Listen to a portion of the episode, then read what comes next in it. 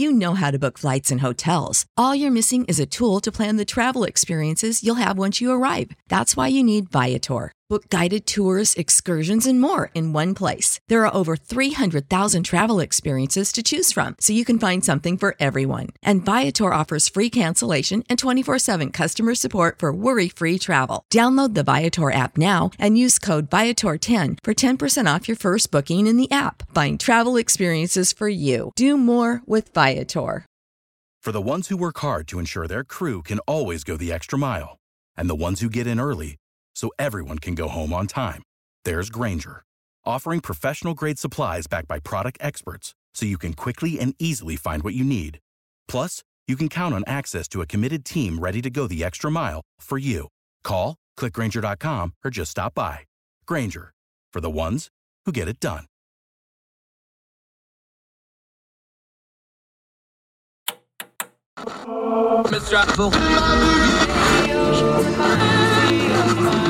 With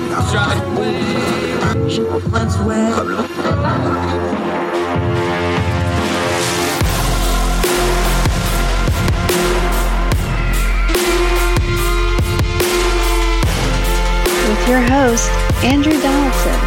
This is Heard Tell.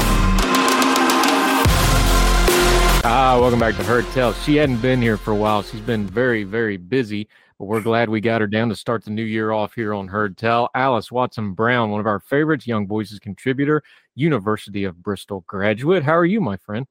I'm very well, Andrew. I'm so happy to be back on the show. Uh, it has been too long, and I'm excited just for a, a good light conversation about you know what's most important and going on in the world.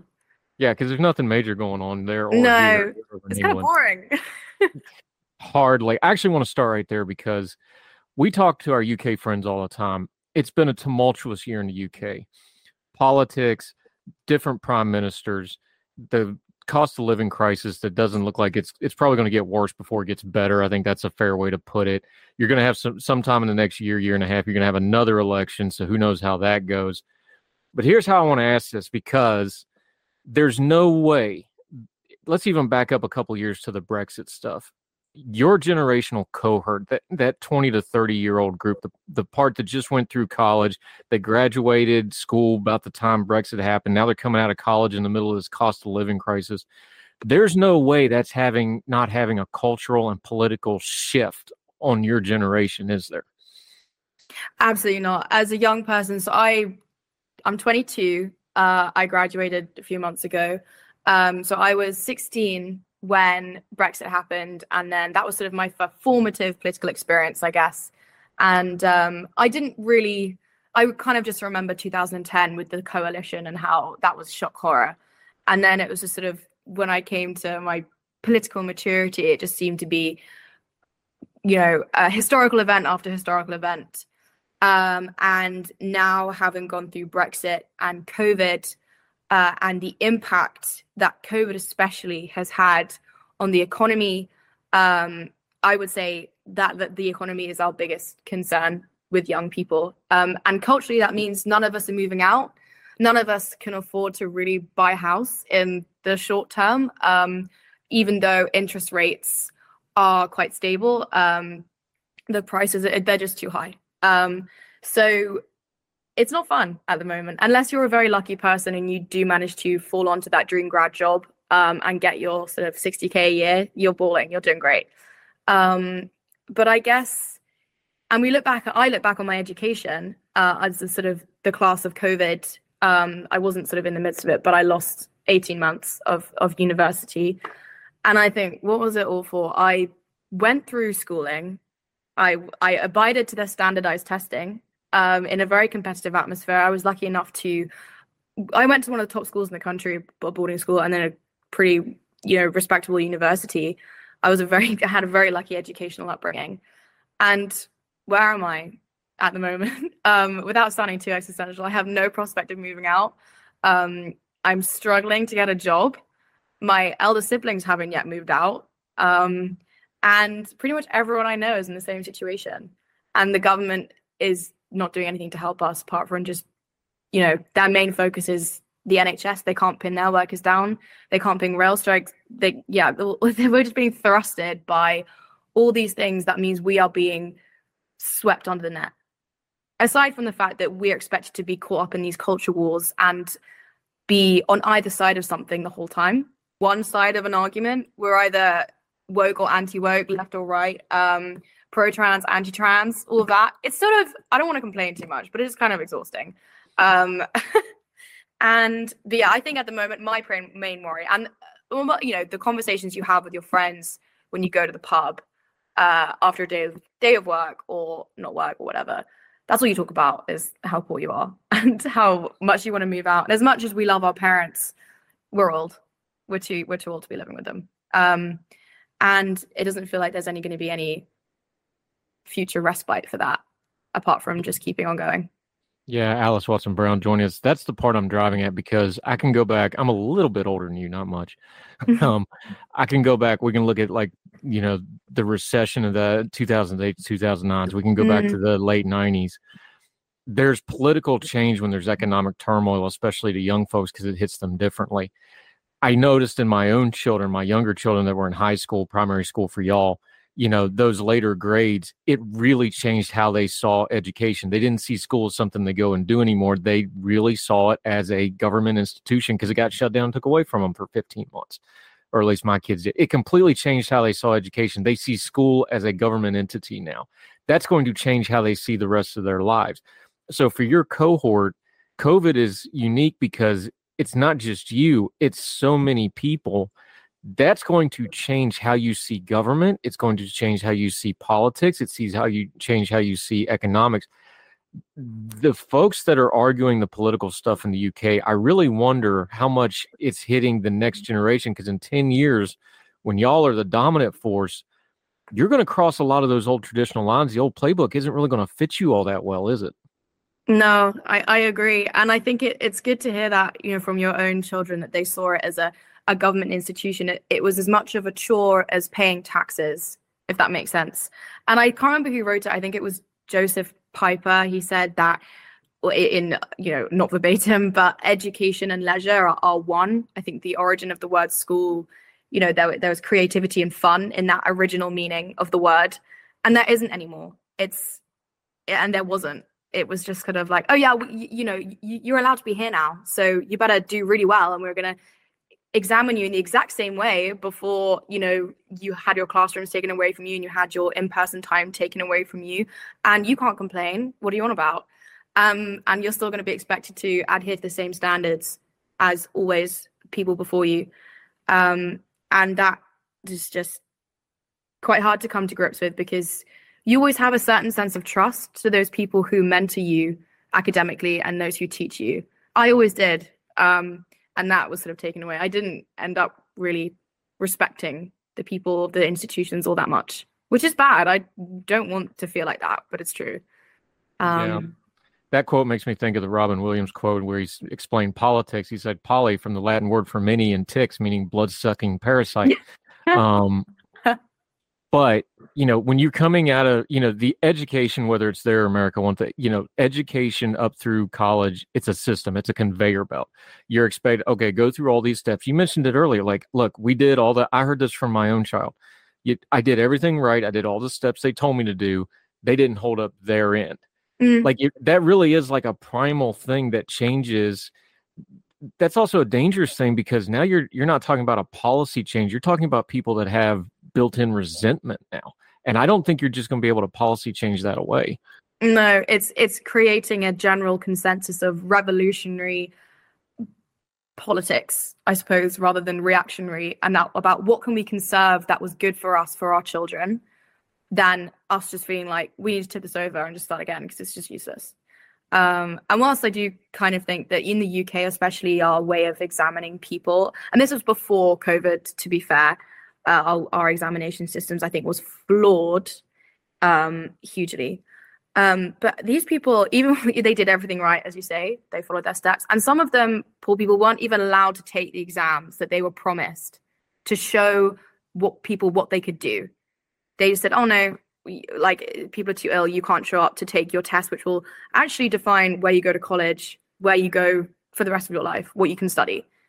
Um, and that that's awful. That is one entire trench of influence of your life just taken away from you and that is completely out of your control. And that's not fair.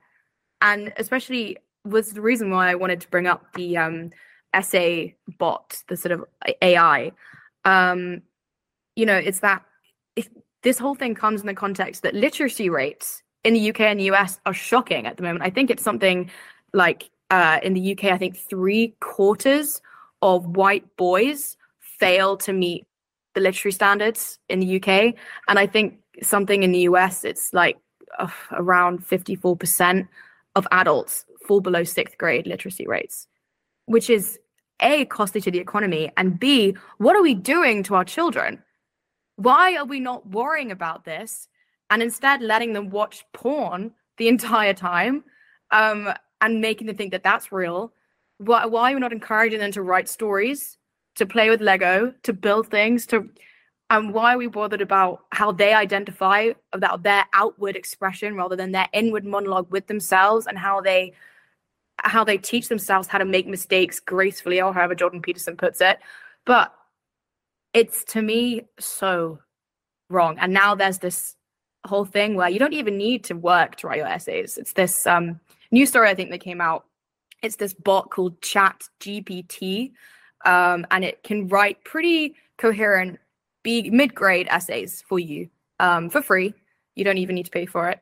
And I think the Daily Telegraph actually they paid a teacher to mark an essay written by this bot, and they said, you know, it wasn't sophisticated, but it was very coherent. And uh, this tech is only going to get more advanced. And uh, whilst I'm not against, you know, ed tech, it's a huge market in the UK, as I'm sure it is in the US, and how it helps, you know, people all across the world get a better education with more resources. Um, this is why aren't people concerned about this alongside all these other trends? And I think it has been lost, it has been suffocated uh, alongside all the other parts of the culture war. But this is going to be our greatest casualty, and we're not going to notice it for a long time. But when we do, we'll have no one but ourselves to blame.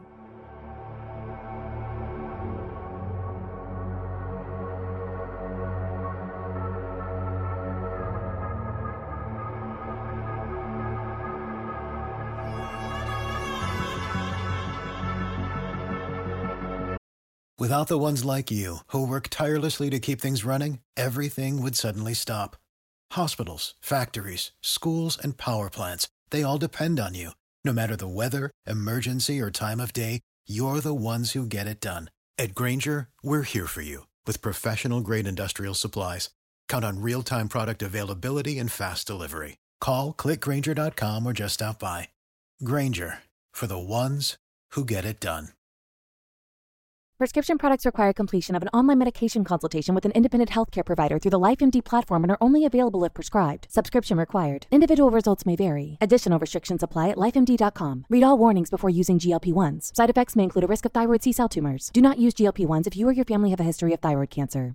If you've struggled for years to lose weight and have given up hope, did you know you can now access GLP 1 prescription medications through LifeMD? LifeMD is now offering eligible patients online access to GLP 1s, the breakthrough prescription medication that can help you lose body fat and weight. Listen to what people are saying. You just take your shot. It doesn't feel like you're on a diet. What I wasn't expecting it to do was to shut off the food noise. This was life altering. And if I can do it, I feel like anybody can do it. And here's the best part your insurance may cover 100% of the cost of your medication. So go to trylifemd.com to have your eligibility checked right now. Get started today at trylifemd.com. That's T R Y L I F E M D.com.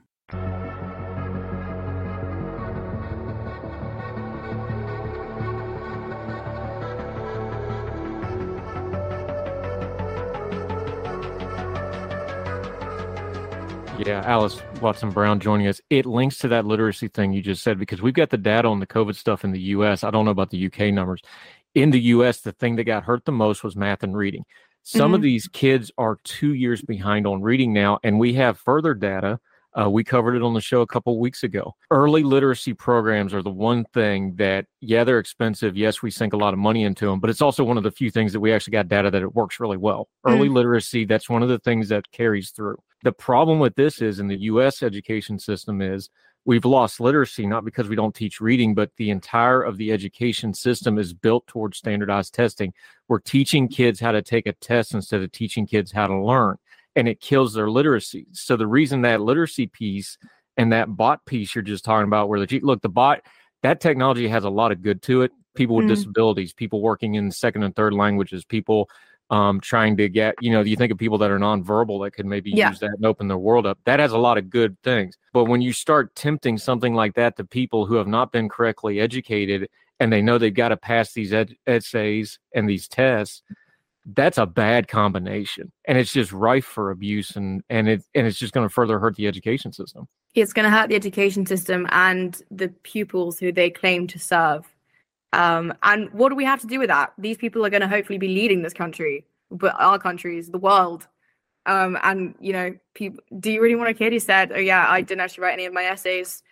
When it comes to these, the, the learning how to write and the learning how to read, this should be a common currency across the world, and we're losing that.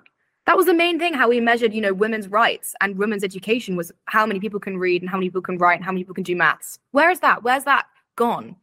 But yeah, and and going back to the sort of post-COVID um, factor about literacy rates being behind, there are pockets of students in the UK who just haven't returned to school. They don't. They're, they're missing. Um, I don't have the exact figures. I don't want to chuck one out of thin air, but it's it's concerning, um, and that has cropped up in mainly kind of right-leaning uh, media outlets um, over the last few months. But I don't know if it's the same in the US. But this is worrying and these children are from vulnerable households, from abusive parents, um, you know, low income mainly. Uh, in the UK, it's mainly concentrated in the northern regions.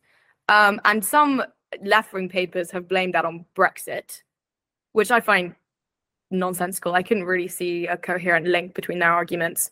Um, but it's no coincidence that if you don't tell kids to come to school, they won't do it. Made to just write essays like a machine and not yeah. actually getting any feedback that's universal. Kids don't want to go to school unless you make them. Alys Watson Brown joining us.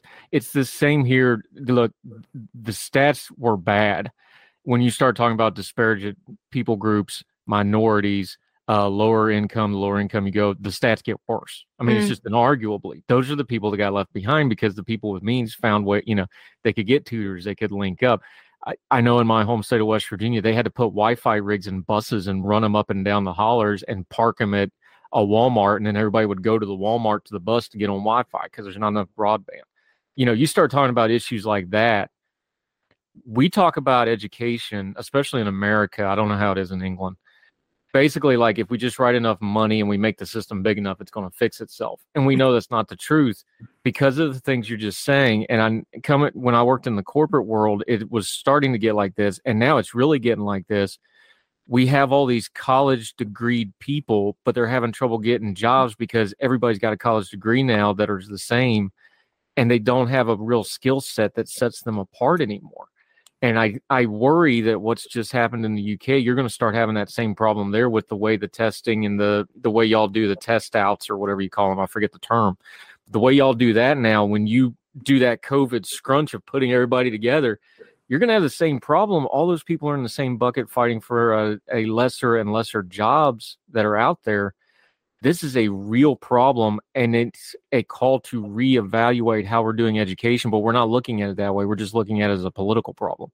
I agree. And it shouldn't be politicized. And I think when you were saying, um, mentioning hard, like skills, like hard skills, I also I don't think that we're being taught hard skills in school. We're not being taught. I think what's valuable now is being taught how to set up a drop shipping business so you can make money alongside, you know, uni or so you can fund your studies or you can fund a you know a three week course in how to code python. That's going to make you instantly more employable. Um, how can i fund you know my own shop on shopify so i can at least learn how to sell? I can learn how to talk to people and i can learn how to sell and i can learn how to negotiate. Um, and i can learn how to walk back with more money in my pocket. Those are the kind of things that i think some people are encouraging um, you know, that like self-reliance and entrepreneurship. I think that's really important. But the fact that it's our only option now, really, to make ourselves feel fulfilled is sad. Um, yeah, I think there are now a lot of courses online that are teaching you how to, you know, how you can become a dropshipping master or a forex trader in two weeks and things like that. There are more and more scams online, of course. You know, these sort of get rich quick at home. Um, but a lot of people are doing that. A lot of my friends, you know, are, are nomads now, um, and they're enjoying it. Don't get me wrong, but these are people who you, from the schools they went to and the grades they got, you would expect would be flying high without any effort.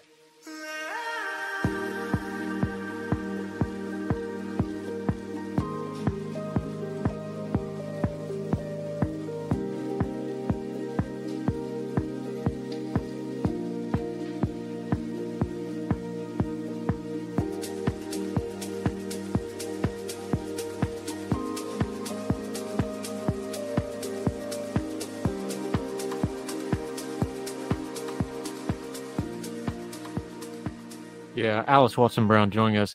That's something I wonder about too. Is you just mentioned it. Normally, you know, the folks that go to the better schools and do the certain career paths, they're expected to go into high finance, big business, mm-hmm. politics, civil service, whatever.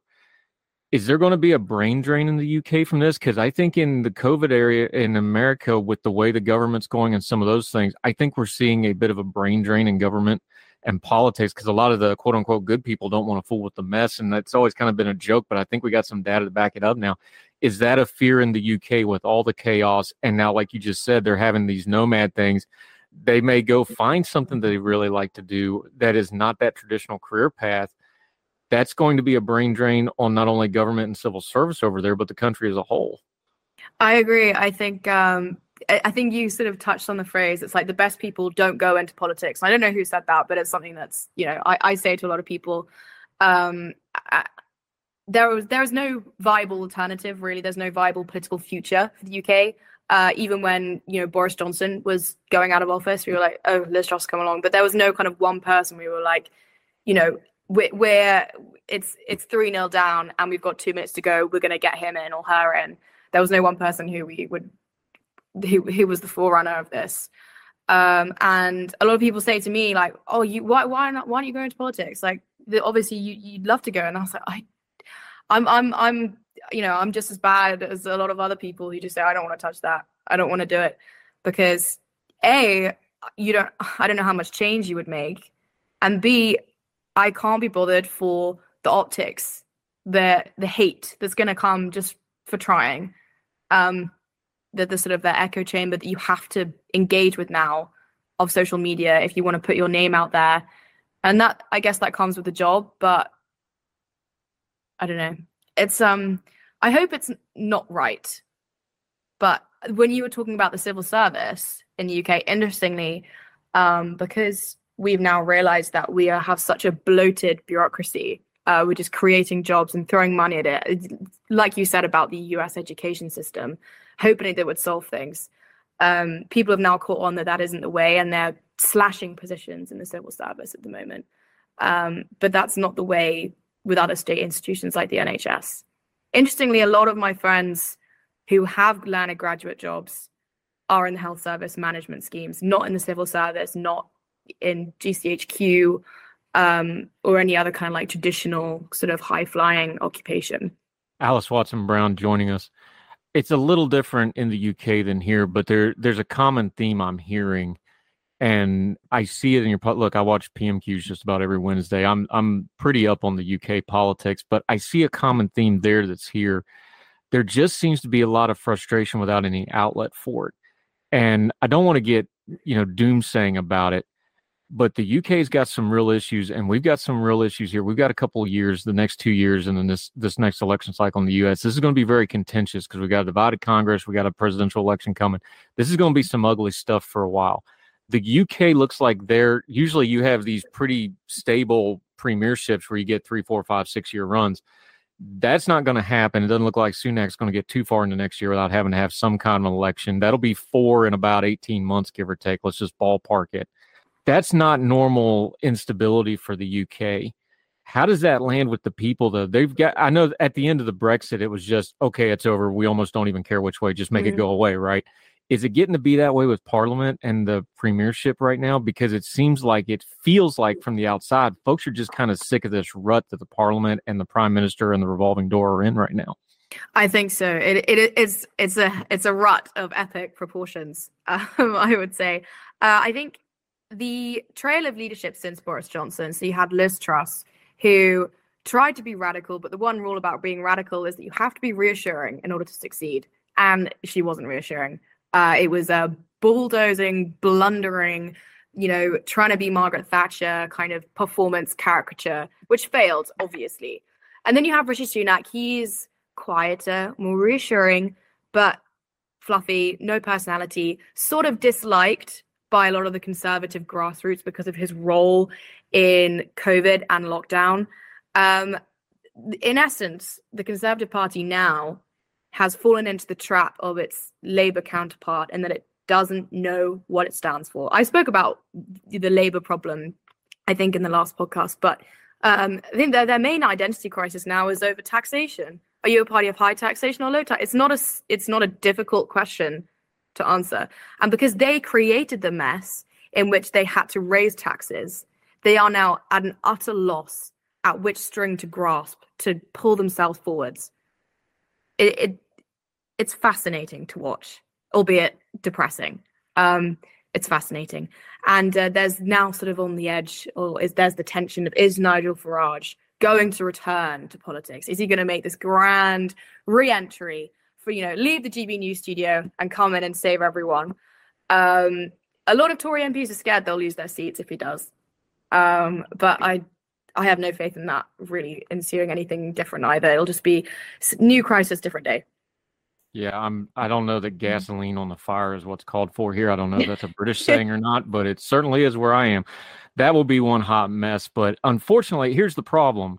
And and again, we're not even talking specific politics here. We're just talking big picture here. People get sick of it. People have bandwidth. People can only take so much, even with parties they agree with and ideologies they agree with. That's when you really have trouble, though, is when people start tuning out and they just start going, just make it stop and go away that's when the really bad, ugly stuff happens. And that's why we need to be vigilant, both in the UK with whatever happens in your next election and us with what's going to be happening here. That's when you really got to be vigilant because when people are going, no, no, no, just make it stop. That's when the untoward actors start really working their stuff and be like, oh, I'll make it all better. Listen to me. This is the time we got to really hold on to our principles and pay attention to what's going on, even more so, as hard as it is. I agree. That's the time when accountability goes out the window and populism becomes your best friend uh, it's as you say, pouring fuel on the fire. Um, I have no idea what really will ensue in the next general election in the UK. Uh, I imagine the Conservatives will lose their majority. Um, whether that means they are not going to be the largest party is a different question. Uh, I have a feeling they will remain the largest party because Labour have not yet made a stand that has made them attractive to conservative voters who can cross enemy lines, in my opinion. Um, but I don't know. The problem is also is that I think in the U- I was reading U.S. news today as well that as well the politicians seem to be fighting between themselves more than their more than the public, and that seems to me wrong. Uh, it, it should be the other way around. Um, I think it wasn't it so the Republicans are taking back the House and now they want to launch an inquiry on Joe Biden and COVID uh, about Hunter Biden's laptop, and you think, obviously, these are, you know, these could be pretty big wedge issues, but it seems to me that rather than, as soon as the other side gets in, rather than building and carving their own future for that, you know, for their beliefs, they're just trying to make it look like the guy before them did a worse job than they're going to do. What kind of a system is that? It's it's not appealing. It's not attractive, and it's discouraging any you know attractive talent from joining you. Um, and it's you know it, it's not durable. No, and they better Alys Watson Brown join us. They better do some. Go- I've been writing about this, and it, even really hardcore folks on the right that really understand it are like, no, you better do some governing because remember, our Congress, you're up every two years. We could have this really absurd thing where we flip the Senate and the Congress both right mm. back again in two years. Be interesting to watch. Mm-hmm. Alys Watson Brown. I love talking these bigger picture cultural stuff because it's important because you know this is the stuff that you know like we're talking about the the generational cohorts and this is stuff in 10 years people are going to be like oh how did this get this way? And we can go back and go like look we were already talking about it so it's good to talk to you about these things. Uh we always enjoy having you back on the program. We will have you back on the program in 2023 lord willing and the creek don't rise. That's another american saying. We don't know if y'all need to adopt that one too. Probably. Um, Uh, let folks know where they can follow you and keep up with you. Um, you can even pitch your Spotify account if you want to. I know you're all into the fashion stuff. Let folks know where they can keep up with you until we get you back on Heard Tell again. Yeah, so my Twitter handle is just at Alys Watson Brown. Uh, no, A L Y S Watson Brown. Uh, I will be posting more there occasionally now. I have been radio silent, probably because I'm losing faith, which is bad. So we're going to keep our principles and we're going to keep investing. but thank you so much for having me on. It's been such a pleasure. And I really hope to see you soon. I do too. That's why we do Twitter Supper Club, though. Put the food on there. Let's yeah. get our faith and humanity back in there. Alys Watson Brown, you're great, my friend. Talk to you soon. Thank you for the time. Thank you. And you too. And Happy New Year. Happy New Year to you.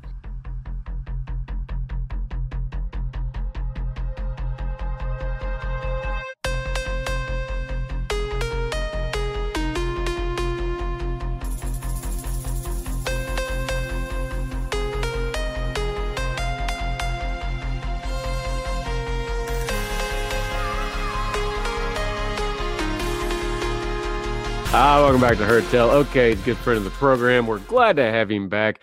His friends call him Gary, but on his driver's license it says Garion Frankel because it's all fancified like that. How are you, sir? Great to have you back on the program. Yeah, thanks for having me. I'm doing well. How about yourself? Oh, we're living the dream, man. This is romping in the high cotton here.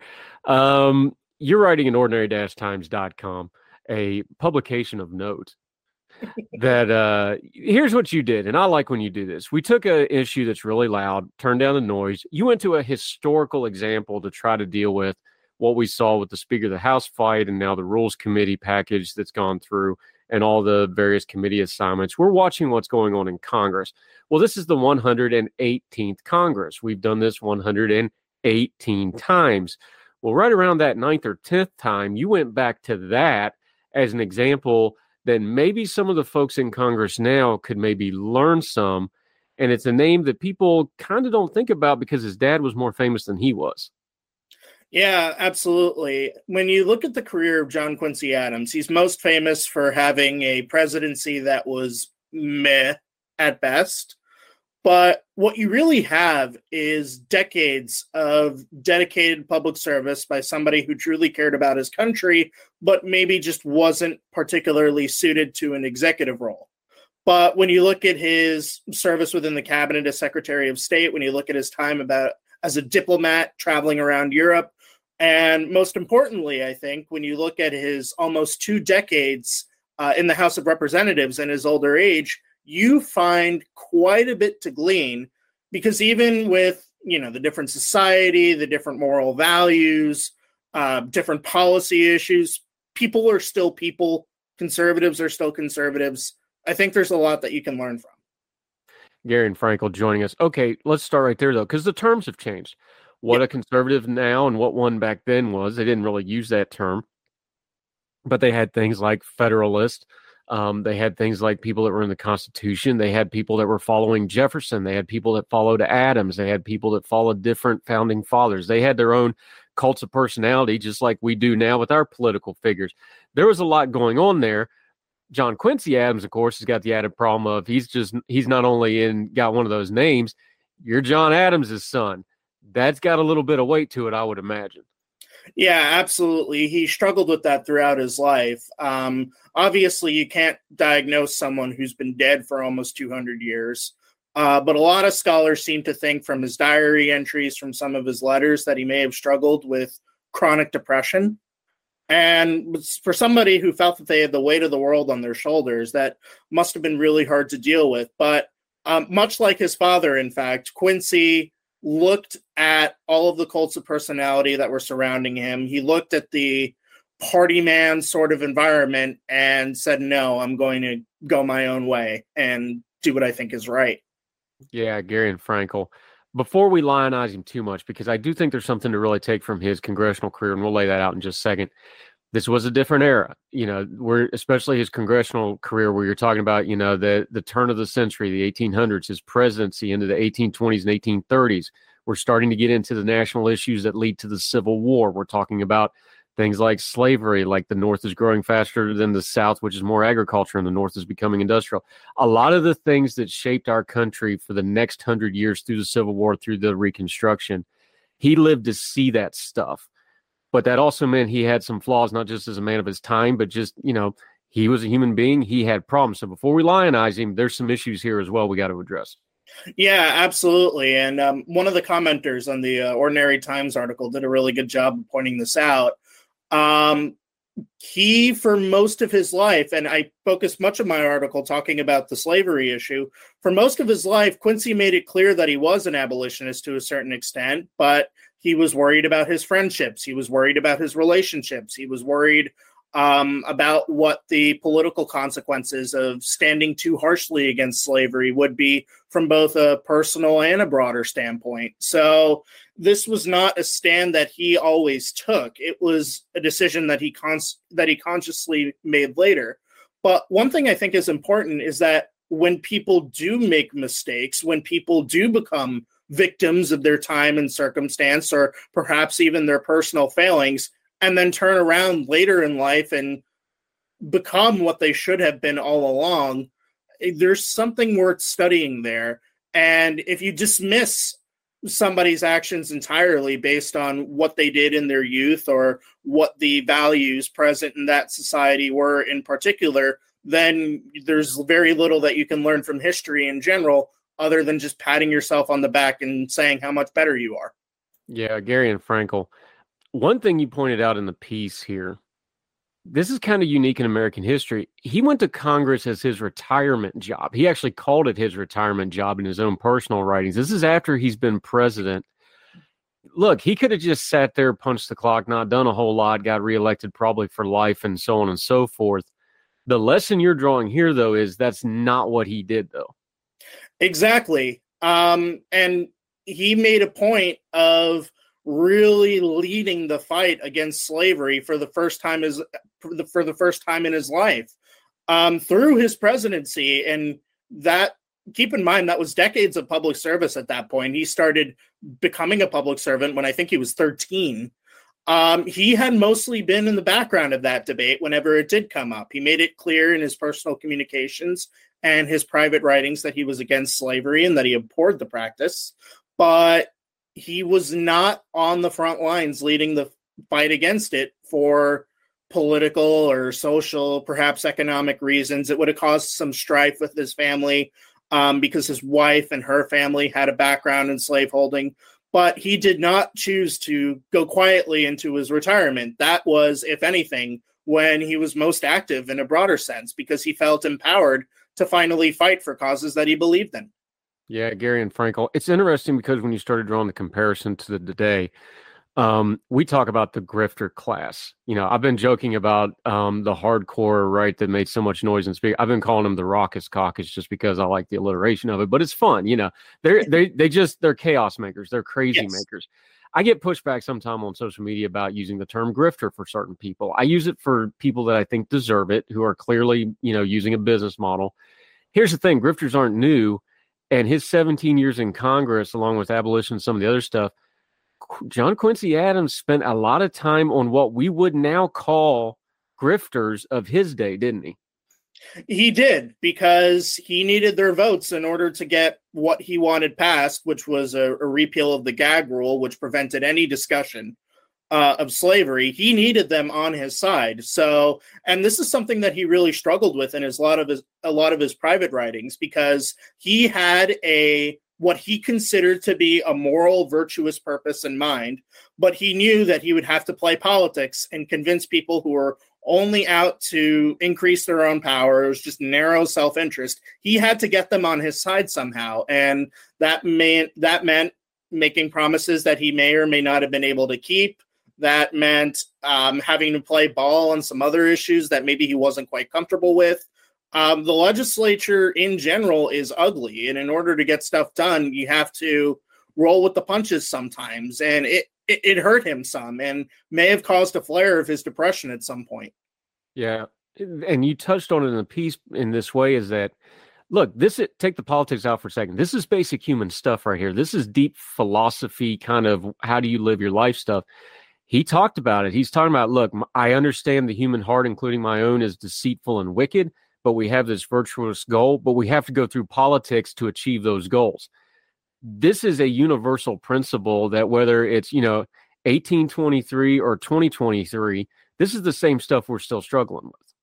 Absolutely. And one thing that I think is important at looking at these types of universal principles, especially as they apply to people in the past who considered themselves to live by those principles, is that most, if not everybody, is going to fail at at least some point. Maybe there's no chance for us to ever be perfect at it at all. Um, there's been considerable debate about that concept in philosophy for thousands of years. But whether or not it's possible to be perfect in a virtuous sense, there's some pretty strong agreement that it's worth pursuing. And even if you fail and you struggle as you're pursuing it, that doesn't make the pursuit any less worthwhile. So I think it's equally worthwhile to look at people who made an honest effort in that pursuit, even if they didn't live up to even their own expectations, much less so of modern society, which has very different values in some instances.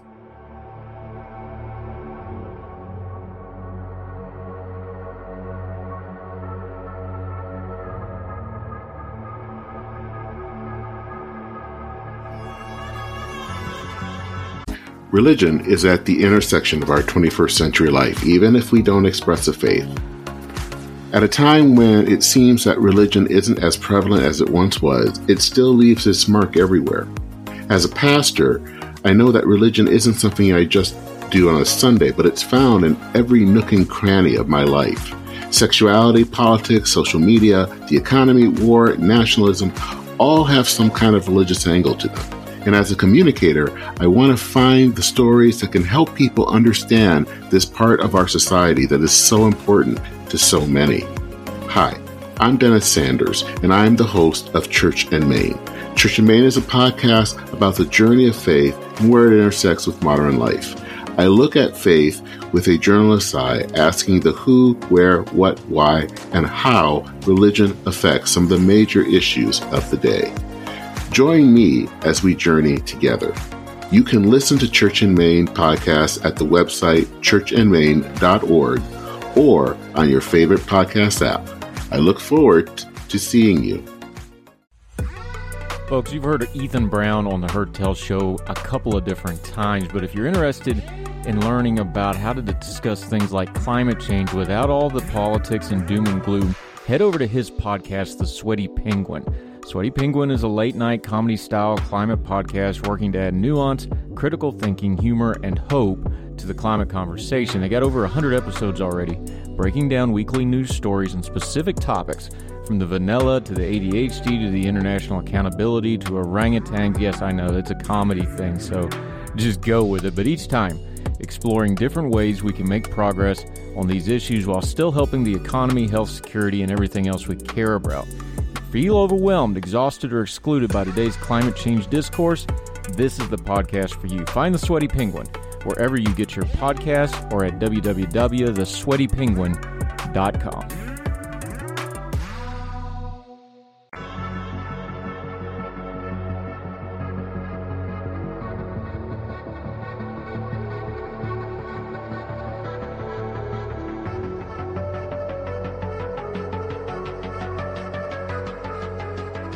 Yeah, Garion Frankel joining us. Let's go through the history of this a little bit because I think there's another universal principle here. People know about, you know, Lincoln freed the slaves, Emancipation Proclamation, right? We know Reconstruction was a mess, uh, was not handled correctly. We'll be real kind of just leave it at that. Yeah. And that led to this Jim Crow, which led to the Civil Rights Movement, which led us to where we are today. These things all happened in a sequence. The sequence before the Civil War that we don't talk about as much, and before you get to the Civil War, and before you get to Dred Scott, and before you get to even something like Amistad, which is known because of the movie and such, before all of that, there was a fight over this gag rule. Why was that so important? Because it's hard for us to understand. The House of Representatives was not allowed to discuss slavery. That sounds amazing, but if you don't have that fight, and John Quincy Adams and others don't have that fight, none of the rest of that that led up to emancipation happens walk us through that because that's an important piece of history that I don't think we talk about enough. Exactly. Um, everybody knew from the very beginning of this country that slavery was going to be a controversial issue Um, that's why they wrote into the Constitution that they would just leave it for 20 years and then push the problem over to 1808 and then after that, you have debates run up every five or 10 years. Sometimes the slavery issue would take a backseat to particular military or economic matters, but it was always there. It was always the elephant in the room. And nobody really liked talking about that because there was a broader interest in economic development or preserving the Union. Um, during the Jacksonian era, era, you have that massive fight over the bank. Uh, which continued into the early part of the Van Buren presidency, but it's in the Van Buren presidency that things really start coming to a head on the slavery issue. And the gag rule was instituted in, in an attempt to sort of replicate what happened during the Declaration of Independence and the Constitutional Convention and just push it another decade or so, make it somebody else's problem. Uh, we don't have to talk about this right now. But for those like John Quincy Adams who saw slavery as um, correctly as this horrible moral wrong, just pushing it off to the side and making it somebody else's problem was just not acceptable anymore. Yeah, there's another one of those universal principles is kicking the can down the road on an important issue always makes it worse. Yep. Garion Frankel joining us. Here's another piece of that history that people lose, and especially the lost cause movement. And people, this came in towards, you know, Quincy. Let's talk the 1830 if you look at history through the 1830s, once the gag order came down, through the beginning of the Civil War in 1861, the slavery laws in the North got lax and lax, and there was a lot of abolition and the movement. And in the South, they started getting worse. They started taking away the legal right to emancipate slaves. They took a, they had court fights in the Carolinas that the Quakers couldn't come in and free people legally. That's part of this history too. Is like there was an after effect of this. Was like although the people that wanted fought harder and the people that wanted to keep slavery kept fighting too. This wasn't an inertia thing. This was an active fight. Yeah, and it was a brutal fight at that. Um, you don't get something like Bleeding Kansas, for instance, for instance, between two groups that are having a mild disagreement with one another, even if it's on some kind of moral issue. You get Bleeding Kansas from something that's deeply fractious for something that concerns some of our innermost moral values. And in the case of the South, an exploitative economic system that they desperately wanted to preserve because they incorrectly saw no other option. and they were wrong. Adam Smith proved, even before the United States was a thing, that slavery made you poor. But the South saw no other, no other option. They had self interest. They wanted to keep their property. They wanted to keep their de facto aristocracy. And when they saw the North making a moral argument against that, that only hardened their resolve. And it was just this brutal, bloody history that, as much as we talk about it, as much as we recognize it, still gets somewhat lost about how bad it really was. Yeah, Garion Frankel. Okay, let's come back to the present tense because that's why you kind of went backwards in time talk about the Congress as we have it. Um, I think we're both realists. We understand this is going to be a contentious Congress. We have a split House and split Senate between two parties. We have a presidential election. I think there's going to be a lot of fighting, a lot of gridlock, and a lot of things not getting done. So I don't think they're going to learn the lessons. But if they wanted to learn the lessons, what would the lessons be here? The lessons would be that if even just a few people act purely on principle, that they, to a certain extent, are going to get something that they want or something that they think is right. Um, one example I used in the comments of Ordinary Times um, look at Chip Roy. Chip Roy, people either love him or hate him. But regardless of what you think about Chip Roy, Chip Roy does what Chip Roy thinks is best because Chip Roy has certain moral values that he thinks that Congress and people in general should be pushing towards. And because he was so resilient in that, he got concessions from McCarthy that probably would not have been there otherwise, that will alter the way that the House operates for the next two years. And I'm not saying that everybody should be Chip Roy or that Chip Roy was correct in this instance, but if you act in that sort of way and you think about higher principles, as opposed to whatever will benefit me for the next five seconds as a representative, then you are more likely to accomplish what it really is that you want. And I think a lot of uh, what I like to call the grifter consortium um, has forgotten about that because they're only thinking about the next 10 minutes. They're only thinking what'll get them that Fox News hit or that lucrative fundraising deal tomorrow, but they're not thinking about what's going to happen a year, two years, five years, 10 years down the line. And that harms not only the country, it obviously harms the country, but it, it harms them too. It ironically ends up being destructive for their self interest. Yeah, Garion Frankel, we've been beating up on our GOP friends a little bit. Let's talk about our Democratic friends for a second look, they looked good by just sitting there and being quiet and letting all this chaos go on, right? So they they got an easy layup here. What lesson are they learning as they watch this contention? Because look, they they're going to have a good look at getting the house back, especially if this is chaotic for a couple of years. What lesson are they learning as they're sitting here? Do you think they should take away from all this? The lesson that they're learning, and I think this is a lesson from um, Van Buren, who I've also written quite a bit about, um, as opposed to John Quincy Adams. But I think that they're learning that party unity is important above all else, and that you can have your debates, you can have your internal squabbles, but they need to be uh, behind closed doors.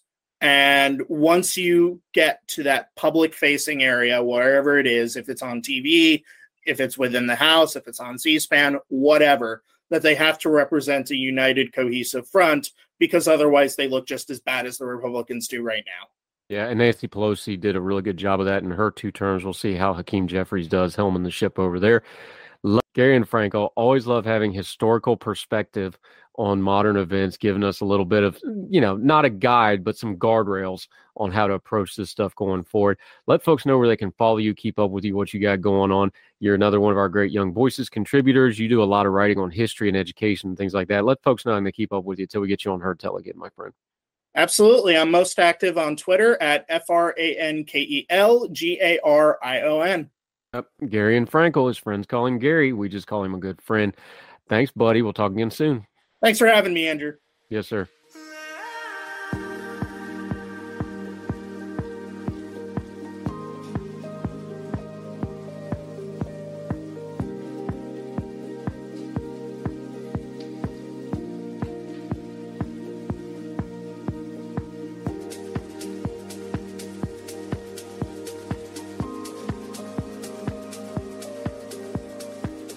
Ah, welcome back to Heard Tell. Okay, we're excited to have her. She has become our Western correspondent because she's out there in the beautiful Front Range of Colorado, which I got to enjoy back in October. We'll talk about that in a minute. Krista Kafer, she's a columnist at the Denver Post. She has a whole bunch of animals, including a cat in her lap. If you're watching on the YouTube channel, and we're going to talk to her like we love to do. How are you, ma'am? Great to have you back on the program.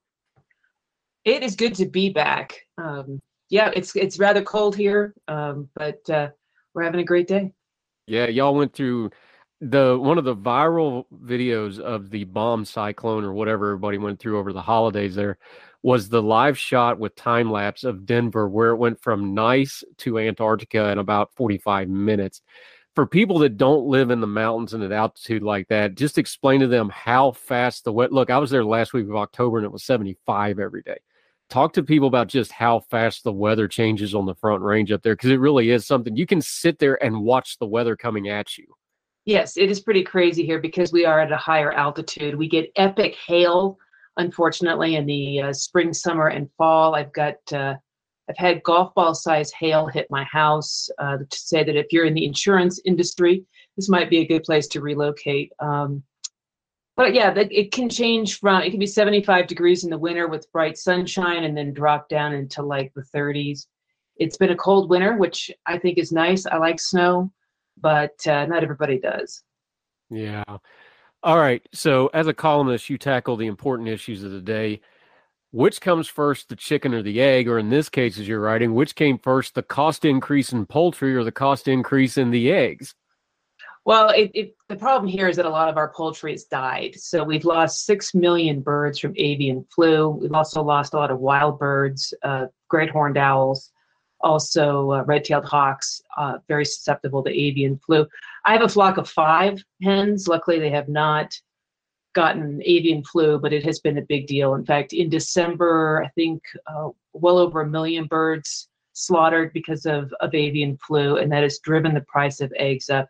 It's not a Colorado problem exclusively. 47 states have had an issue with avian flu, and it's driven the price of eggs pretty pretty high. Yeah, Krista Kafer joining us. Here's the problem with eggs is cost of living is going up for everybody. Of course, we know about inflation.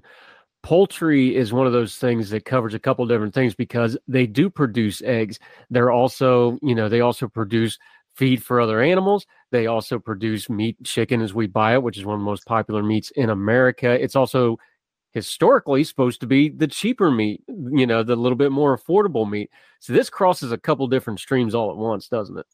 So well, uh, I don't know that meat hens have been uh, as affected. Uh, meat birds basically have a lifespan of about six months. Uh, once hatched, they sit around gaining, you know, uh, gaining mass basically for six months, and then they're slaughtered.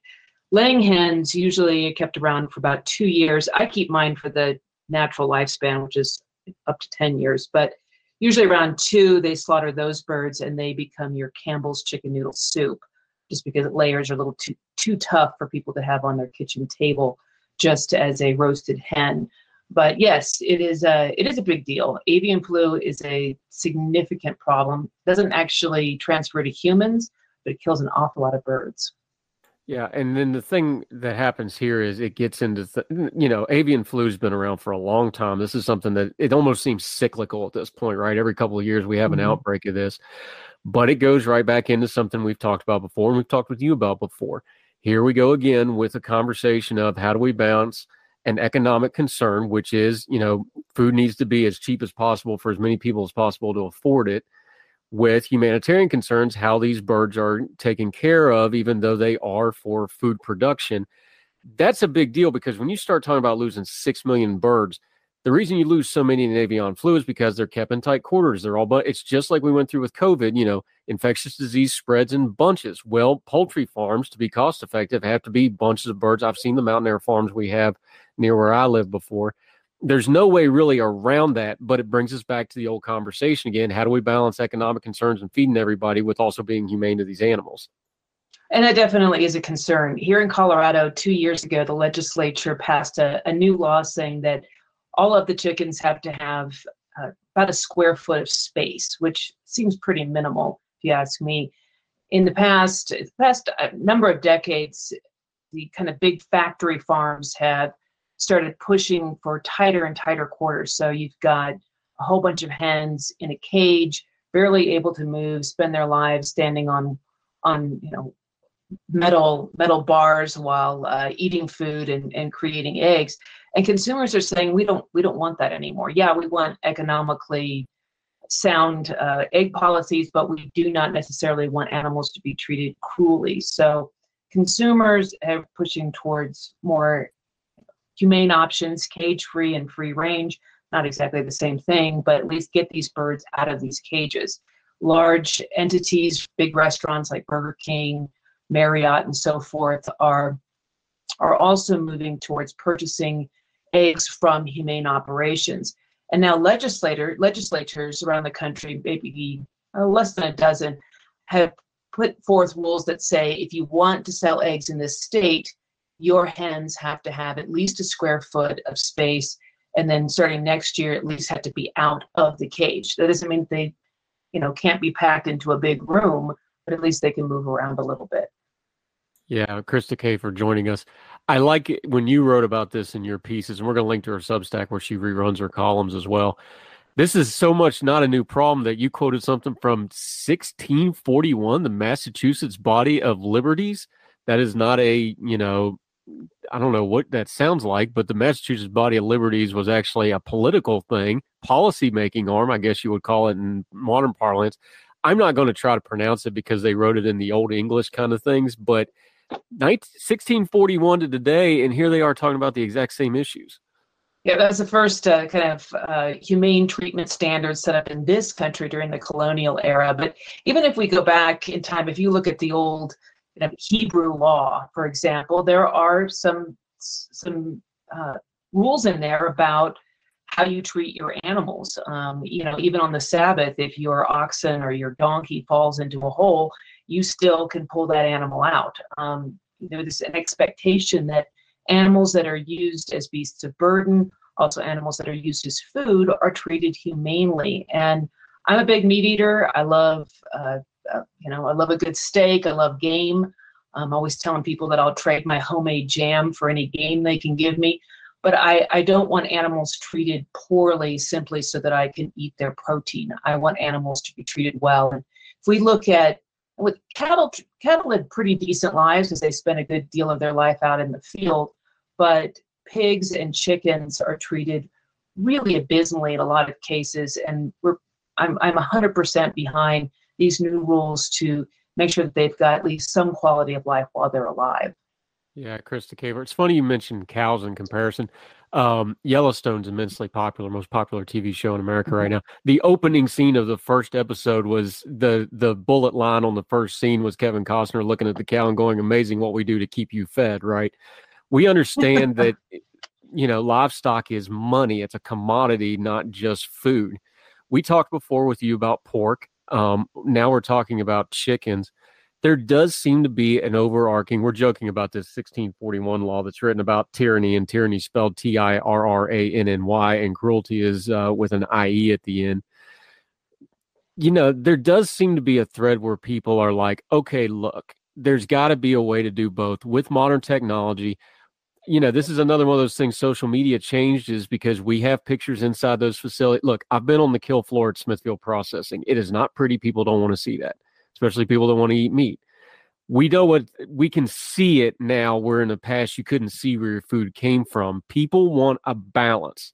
So, where is the balance? Is it going to be a regulatory fix? Is it going to be a legislative fix? Or is it just going to be public pressure in the market saying that? Or is it a combination thereof? I think it's a combination thereof. So, a couple years ago, I started buying cage free eggs. They're not that much more money. Um, I don't bother with the whole organic thing. And here's a kind of funny thing. People say you'll you look at these expensive eggs and it'll say vegetarian fed. Well, you know, hens are omnivores. If I throw meat into my the pen where I keep my hens, they'll fight over it. They'll they'll share the salad, but they'll fight over the meat. So, you know, if you see organic or, you know, vegetarian on that label, it doesn't really mean much, except that those poor hens are deprived the pleasure of meat. But the cage free option or even the free range option, I think, is something that customers really need to look for. I also have my own hens, which lay about 10 months out of the year. So I don't even buy eggs much of the time. And I give away a lot of eggs because they're good producers. So I, I, I think that consumers can make good choices, but at some point you will always have market pressures, consumers who don't care about humane standards, and producers who also do not care about humane standards, and that's where you have to have the legislature stepping in. Yeah, Krista Kafer joining us. You just mentioned it, so let's talk about it for folks that you know. Like I've I've got a local pork guy that I go to, but I can only do that about four or five times a year because he's a small family farm. He only goes he can only do it when he goes to processing, and then he calls me like, "Hey, I'm coming back from the processor. What do you want?" I can't feed my family like that, and most other people can, and a lot of people don't even have that options. So when they just go to a grocery store, what are they looking for? Because the late you know people label about everything. You know my local grocery chain does have a local label for certain things but some folks don't have that. What should they actually look at? Look you're somebody that pays attention to this. You raise your own chickens like you said. Give them a few things to look for beyond just the marketing labels to know that they can feel good about what they're getting I would look for cage free or free range. So cage free means they're not in a cage, but they are in a, in a big facility. There's a lot of birds in one place. It's not necessarily inhumane, but cage free is that's what cage free is. If you do free range, those animals have a lot more space. And I buy one or the other depending on the price. And then when it comes to uh, meat hens, um, those hens are also often treated really poorly. And I'm kind of moving away. As much as I love chicken, I am kind of moving away from both chicken and pork unless I can make sure that I'm getting those animals from a humane operation.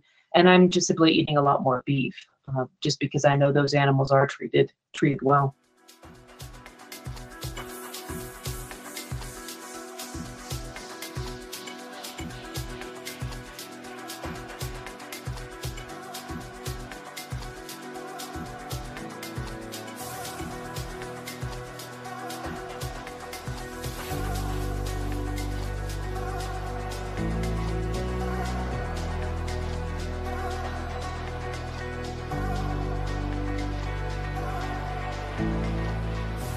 Krista Kafer joining us. Okay, you're out in Colorado, so One of the things is, is when you're from a particular area of the country and you're a media commentator, you get stuck talking about particular people from that area that you need to commentate on, right?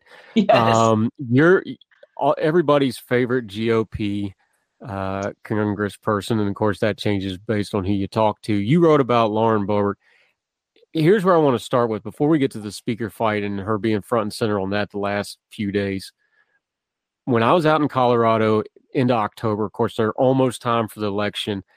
I wasn't in her district, but I asked some folks because I was just curious because I'm a national guy. All I know is what I read. You see the so I just asked people in Colorado what they thought. I was really surprised because a lot of them's like, "Hey, we we think this is going to be a closer election than you think." People aren't really super happy with her. She had her re- district redrawn. People actually thought it might be even more favorable towards her, and she underperformed a lot. She barely survived that election. You're actually there. You cover. You're writing about it again. We'll link to your Substack on the piece that you wrote about her. You said this is a pretty clear message to her about what she should and shouldn't do if she wants to survive in 2024 we all saw the speaker fight. She was all over the national news. Was that a step towards or a step away from what you were saying she should have learned from the election in 2022? I'm thinking maybe she didn't learn. So she she won by about 500 votes, and this is after scandals came out about her opponent. So, and it's a, it is a it's a plus eight district. It's a heavily Republican district, and a lot of folks were saying, I, "I'm tired of her style." In fact, Trump-like uh, Trump-like candidates did far worse than non-Trump-like candidates in this state, even in very conservative districts. So if you look at her district, the, the statewide candidates who are not Trumpians, for the most part, did better than her in her own district. People don't like the, you know, when you scream out during the State of the Union, they, they don't like that stuff. They don't like, you know, showy. I'm, I'm, you know, running around with a pistol on my hip and I'm saying stupid stuff a subs, a, you know, a, a, certain amount of people do like that because they think it's quote unquote fighting back. Um, I'm not sure. It seems more like you're punching the air, but I don't know that she learned the lesson. I also think it's just her. She is, uh, so I call her the plucky pugilist. She she likes to fight. She's not a serious person. Uh, and this, and she loves the attention. She loves the camera. But you know that you've kind of crossed the line when Sean Hannity takes you to task for things you've said and done uh, perhaps you've crossed the line. What is the electorate in Colorado? Because Colorado is a very complicated place right now politically. There's a lot of cross streams.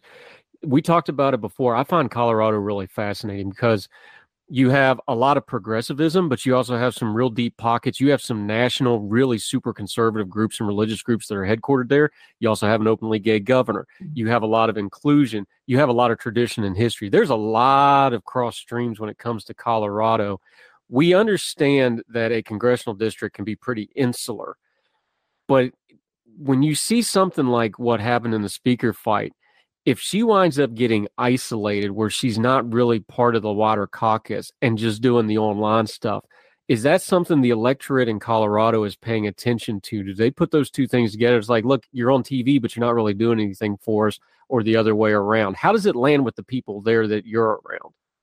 I honestly think that if she had a strong primary contender, she had a, a, really good person as a primary contender last time around. Don Coram, seasoned legislator, but you know, a man in his 70s, man uh, already in office and and working for the people. And I, I think you need somebody who's younger and dynamic to take her on at the primary level. And I think it could happen. So Colorado, like you said, is kind of a complicated place. I grew up here. It was much more of a purple state then where you could get a Republican governor. You very often had a Republican Secretary of State, Republican Attorney General. The state got an influx of millions of people, many of whom were were Democrats, frankly, and now the numbers just don't look good. So Democrats outnumber Republicans in the state by by a pretty substantial margin, with the exception of a couple of areas that remain Republican strongholds. Colorado Springs, or Focus on the Family is headquartered. That is one of those areas. The eastern part of the state, held by Ken Buck, also conservative, a lot of uh, farms, small towns. And then the, the mountains do have some uh, you know, ski areas, wealthy Democrat strongholds like Aspen, but then the rest of the mountains, including the largest mountain city there, which is Grand Junction, is a republic is Republican. So it, you know, you have strong candidates in those areas. You can have Republicans in office. The Weld County in the north should have gone Republican, but there was a libertarian spoiler that made a very liberal Democrat take that area. I think it's possible that in the future that could be picked up as well. But I, I, I do think that uh, Boebert is the weakest link. I also think she's an embarrassment to the party. Uh, things that she says are, are pretty cringeworthy. Here's the irony, though, is over the speaker fight, Marjorie Taylor Greene, a, a definitely more cringeworthy candidate or uh, sitting office holder, actually went after Boebert, and now they're no longer besties. And Boebert is complaining about Greene and Greene complaining about Boebert. So, you know, if you don't like to watch the Kardashians, you can always watch C-SPAN. Yeah,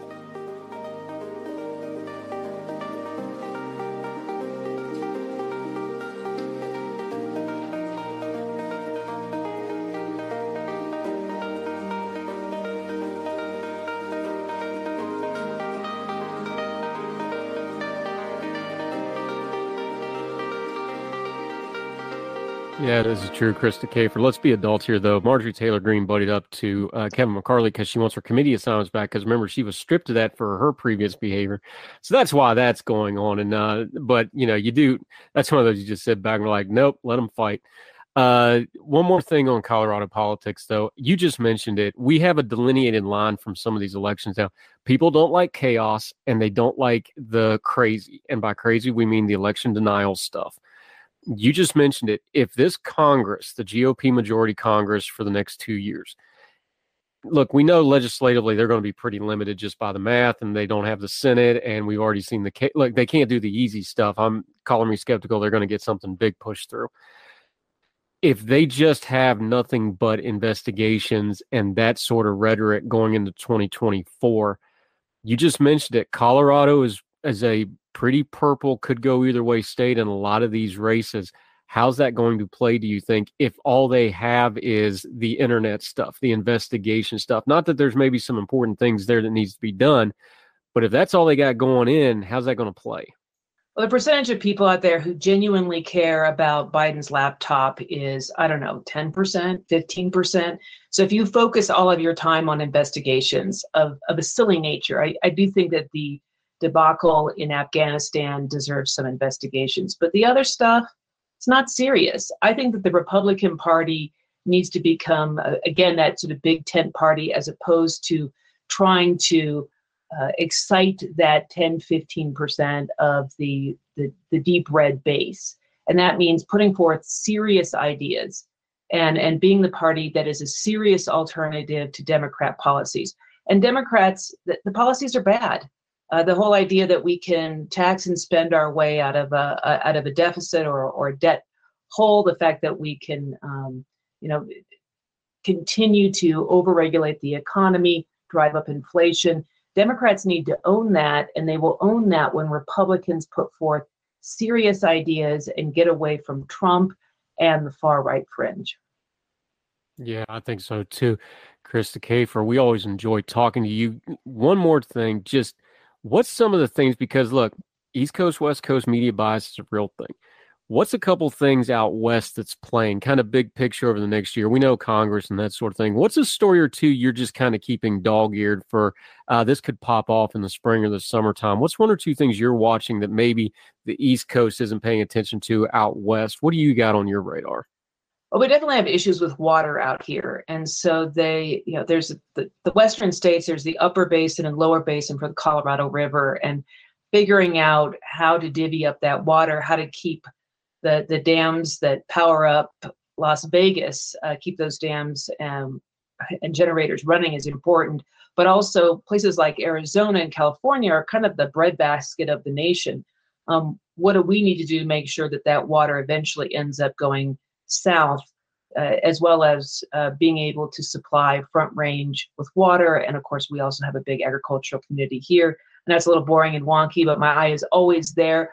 Also, what happens when we don't have enough employees to, you know, to, to work at restaurants, to work at retail outlets? What happens when sort of the, uh, the change of population and we get that that uh, we get fewer workers what is that ultimately going to do for our economy is something that I, I, I, I am keeping an eye on. I think about my great grandparents had 12 kids. My grandparents had five. My parents had two. My sister had one, and I have no children. What happens when the population starts to uh, decrease? What does that do to the economy? That's kind of a long term thing, not obviously specifically West, something that's going to affect, I think, the entire country. Yeah, that's a good one. One thing about it though is when you get those workers out there in the Denver area, wondering about those toll roads. I saw when my bill popped up after being out there for a week. Good lord. I'm telling you. I thought the West Virginia It's gotten expensive here. Man, I, I racked up about 90 bucks worth in about five days. It was Oh, pretty amazing. But um anyway, I still enjoyed it. Denver was great. Highly recommended. Uh Krista K always enjoy you. Till we get you back on Heard Tell again. Let folks know where they can keep up with you. We're gonna link to your Substack, let people know where they can find it, your column at the Denver Post and everything else you got going on, my friend.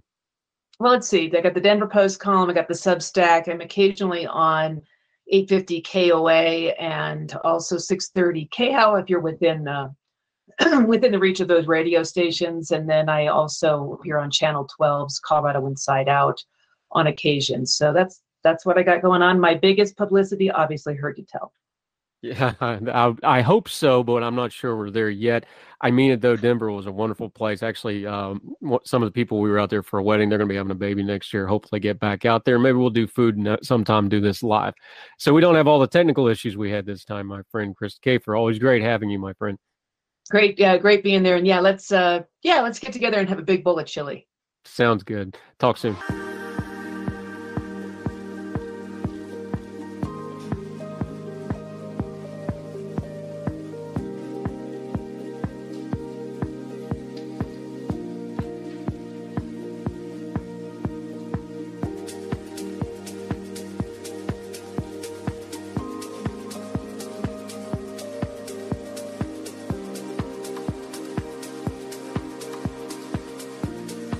So, okay, he's back. Been a little bit since we've seen him, but he's busy because he's one of these freelance journalists. That means they got to really, really, really hustle.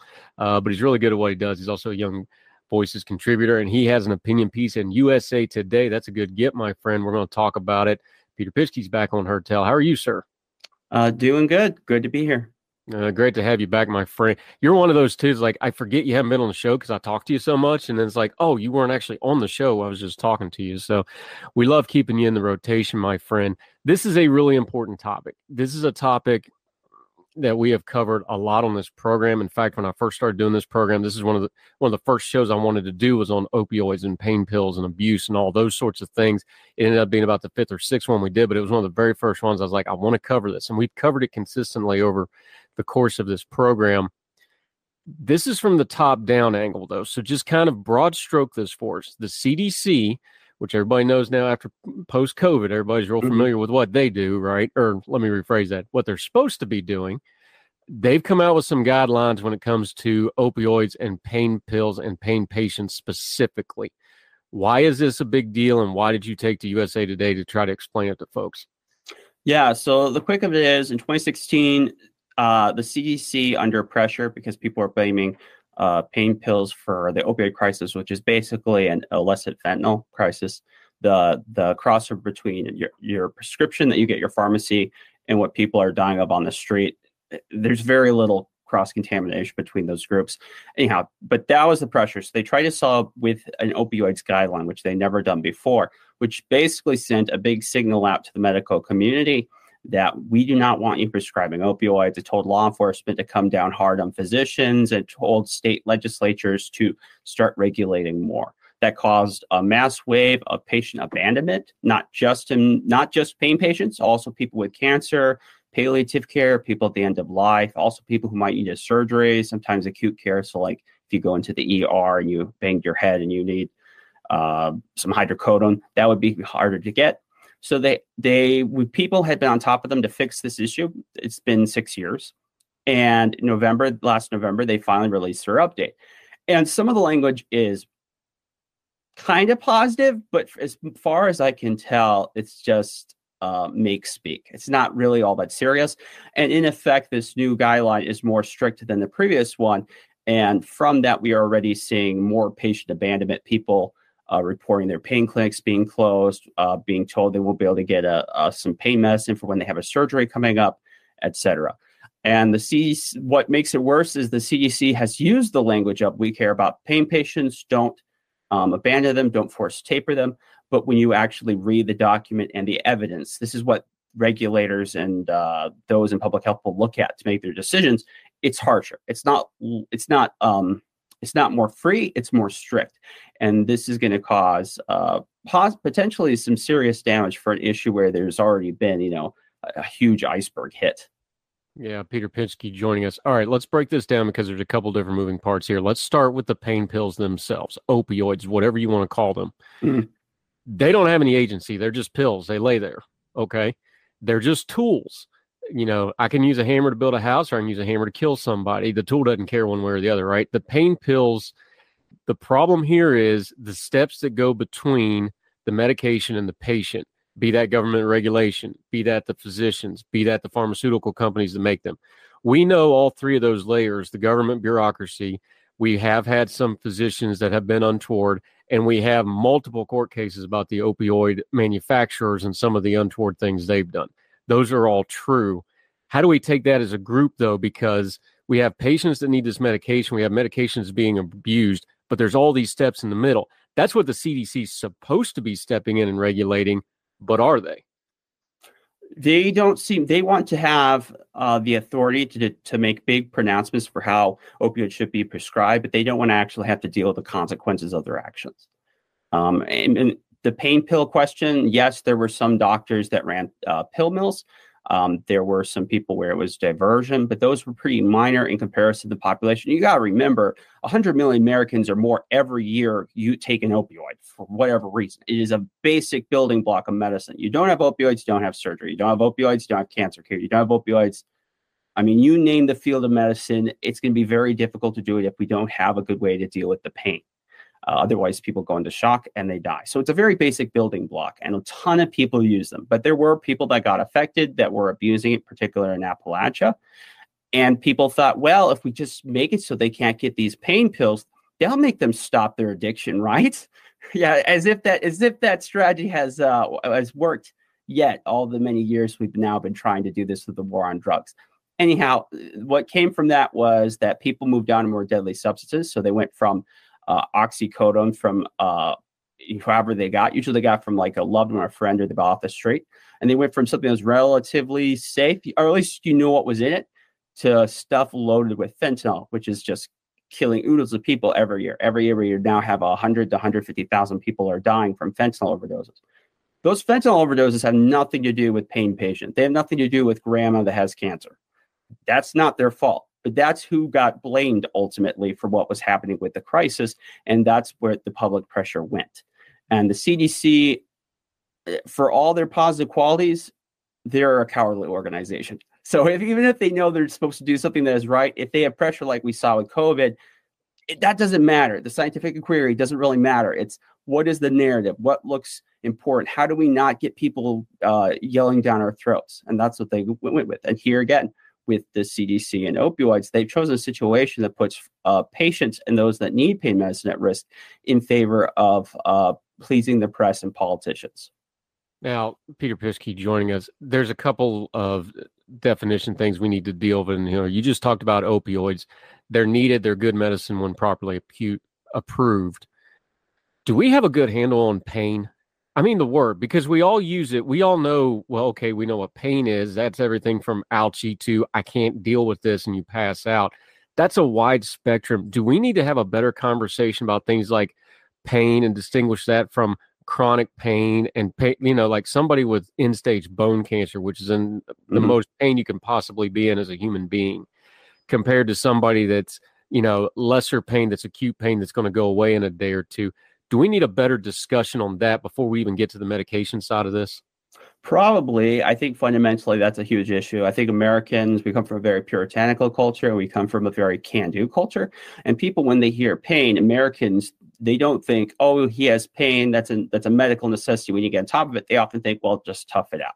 It's just pain. If you can just get through it, then there will be no adverse consequences. But that's not how it works. That's how people go into shock. That it doesn't work that way. But that's a lot what a lot of people think. And we need to understand modern medicine, as many tricks as we have in our tool bag, we do not have a good handle on pain. We are basically using you know 10th century technology to deal with the issue and we haven't really found the silver bullet kind of like we found um, with antibiotics to deal with infection we don't really have that for pain yet. Maybe one day we will maybe we will never. But we have to be honest about tools we have now and uh, adjust our policies and regulations for the population we have now and not play pretend with what might be in the future because the people are here this moment and they are suffering because you are not letting them get their basic pain prescription and they might have been a disability patient for 20 years or they might have documented end stage cancer. It's ridiculous. Yeah peter Pischke joining us you just mentioned it. We say things i'm guilty of this too i say things like regulation guidelines things like this. We blow past what they actually are. This stuff has to be written down laws especially regulations especially medical guidelines. The black and white really matters and the terminology in the black and white really matters and you get into it in your piece in usa today is what's supposed to be guidelines and you already mentioned it the cdc likes to make these broad pronouncements. So they make these pronouncements and then doctors adjust to it the you know the drug companies adjust to it the patients are trying to adjust to it are the actual written down black and white regulations matching what they're saying? Because that's part of the problem here too. For the most part, no. There are a few tweaks that are positive, um, and we're glad they're there. But for the most part, no. Mostly, that's the hardest part of this new guideline is when they did the presser um, when the head of the NCIPC, who's the that's the National Center for Injury Prevention, they're the group in charge of guidelines. When they went out there, they said, "Oh, we're doing this to help pain patients. You know, shouldn't ban your pain patients, etc., etc." That's the front. But then you go into the part that people actually look like, and they know this. They have all the data we do. They have they know how all this works, and that's the part that matters, and that's the one that's two faced. And I know many people want to give them credit for for the tweaks they have made, and those are good. But it's it's it's you know if the meteor is heading towards earth and you you knock a few chips off it it's still a great you know huge ball of death coming at you. That doesn't solve the problem and the problem is we have a massive issue of people not being able to access pain medicines and those around it for very serious issues and that is just that's just hurting a lot of people. The cdc know it but the cdc don't want to take the responsibility of what it would take to undo this or at least tell people please knock it off you know there are legitimate people that need this and that actually means you might have to change your laws or how you handle the situation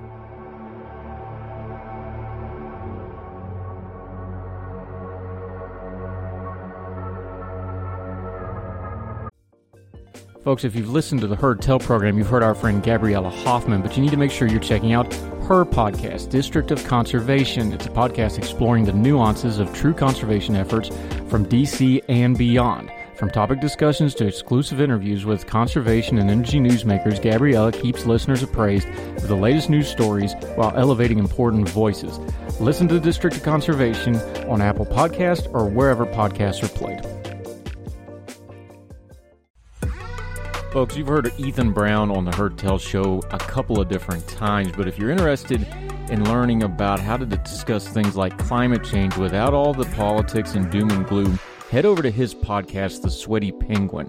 Sweaty Penguin is a late night comedy style climate podcast working to add nuance, critical thinking, humor, and hope to the climate conversation. They got over 100 episodes already, breaking down weekly news stories and specific topics from the vanilla to the ADHD to the international accountability to orangutan. Yes, I know it's a comedy thing, so just go with it. But each time, exploring different ways we can make progress on these issues while still helping the economy, health, security, and everything else we care about. Feel overwhelmed, exhausted, or excluded by today's climate change discourse?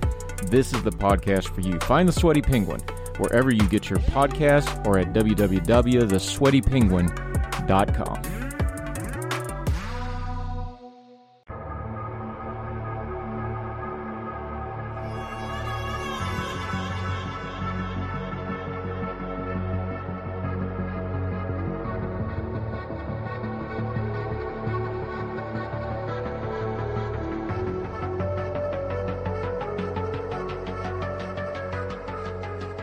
Yeah, Peter Pischke joining us.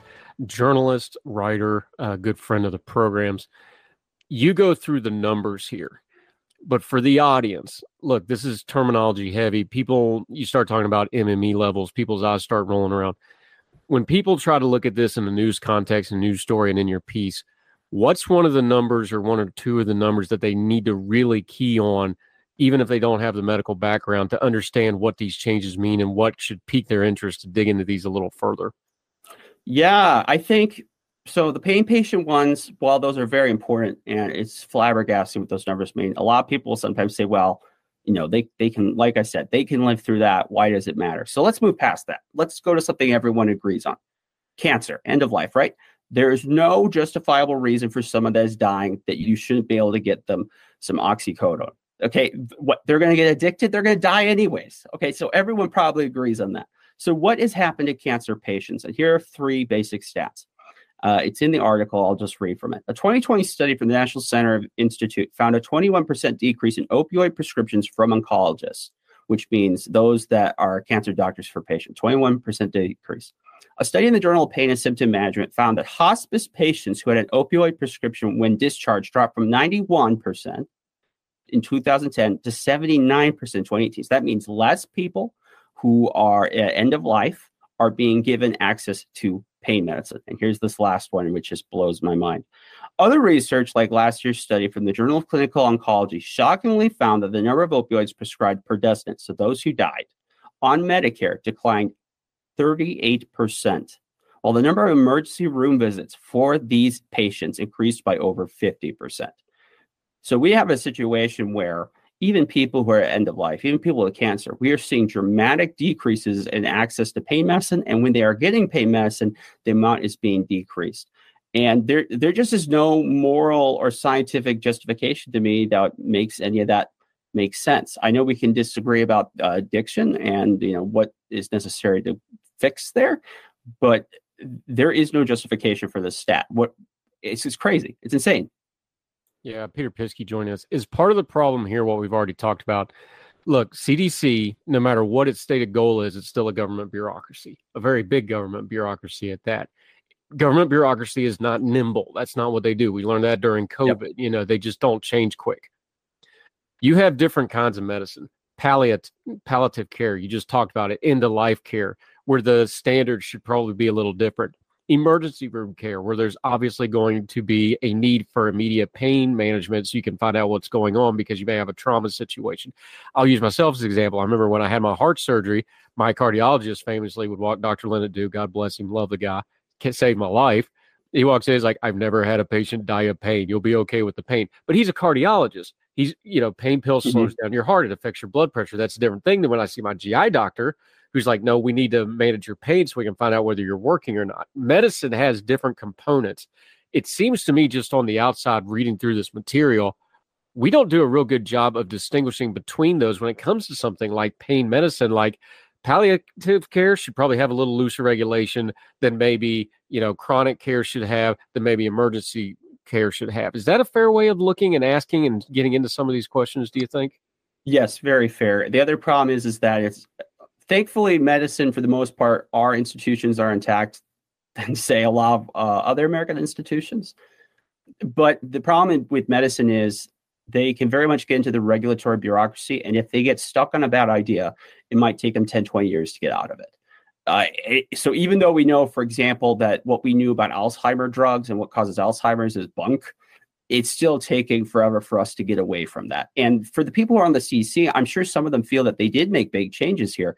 But for the normal person and who these affect, these are piecemeal changes. And at the rate of change they're doing this, it's going to take a long time for things to really switch and to get better.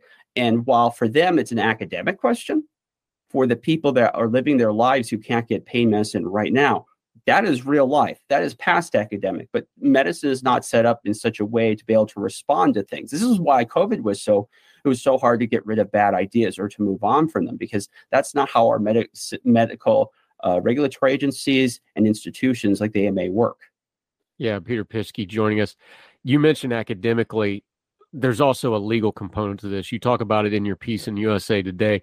Look, we understand that one of the problems with medicine is it's human lives and government bureaucracy and medical science and a business component all underneath a legal umbrella of liability. That's a big ball of mess to try to deal with on a good day, right? Mm-hmm. But you mentioned it here the way they're dealing with this and these new guidelines and the way they're trying to deal with some of the prescription monitoring, and you can explain that. If you're putting prescribers or medical people in a legally tough situation, they're not going to touch it because they've already got liability out the wazoo. They already have to pay for their malpractice insurance and all this. We've seen this in other areas of regulation. If you start giving them an iffy legal situation, they're just going to stop doing it altogether to protect themselves, which is Yep. understandable, right? There's a danger to that to the prescription process if these guidelines go through and you cover it and you just kind of lay it out. So there's like the potential legal liability for prescribers here. This could be a real, real bad issue. Yes, definitely. Human nature is to avoid risk. We we this goes back to our caveman days where we we have we take risk and we over escalate I can't escalate it because if we get that wrong, we're dead. So humans naturally take risk and they pump it up in their heads. For physicians, you have to remember the kind of burns they're dealing with. They are spending 45 minutes usually on paperwork per patient. They have to deal with all, like you said, the legal uh, consequences that sometimes come with this. And if the CDC says something like, you know, yes, you have to, when you prescribe people pain meds, you also prescribe Narcan. For us, it's like, oh, that sounds good. Yeah, that makes sense. But for a doctor, like, so you're saying if I mess this up, that I might get, you know, uh, caught by law enforcement, I'll be in a civil suit. And that's how they work. They, they see the, they see the risk. And in the United States, the, a medical tort is just humongous. So the chances of risk for these physicians, I mean, my brother is going through medical school now, residency right now. And that's a main thing they teach you. You have to be so careful. Not even, it's not even an issue of treating your patient badly, but to have the appearance of mishandling it. And so when you take something like opioids and they're so politically charged um, in politics and the media and the narrative, they're not going to touch that thing with a 10 foot pole. They might be good people and they might love treating their patients, but if they, if they have most of them at the end of the day, if they have to choose between their careers and livelihood and not going to jail and their pain patient, they're picking the former, which is understandable. That doesn't make it right, but that's the situation we're in currently.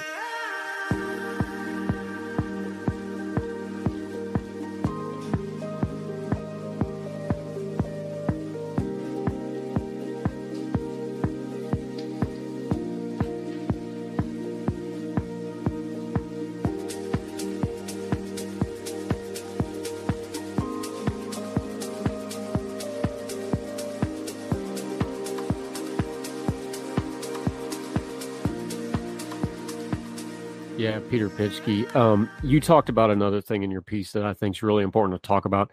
We've seen this in other areas of government regulation. It's been talked about a lot recently, especially post COVID. When government does a guideline, it becomes a de facto mandate. We've seen this through COVID. We've seen this in other areas of regulation, both medical and in other things. These regulatory agencies doing guidelines and then they get enforced as if they're mandates. Well, that's one thing when you're closing a business or doing a safety thing or something like that. When you start dealing with people's medication, this seems to me like one area where we really need to get some very specific answers on what they can and can't do, shouldn't we? Yeah, as Jeffrey Singer uh, said, I shared some of that quote.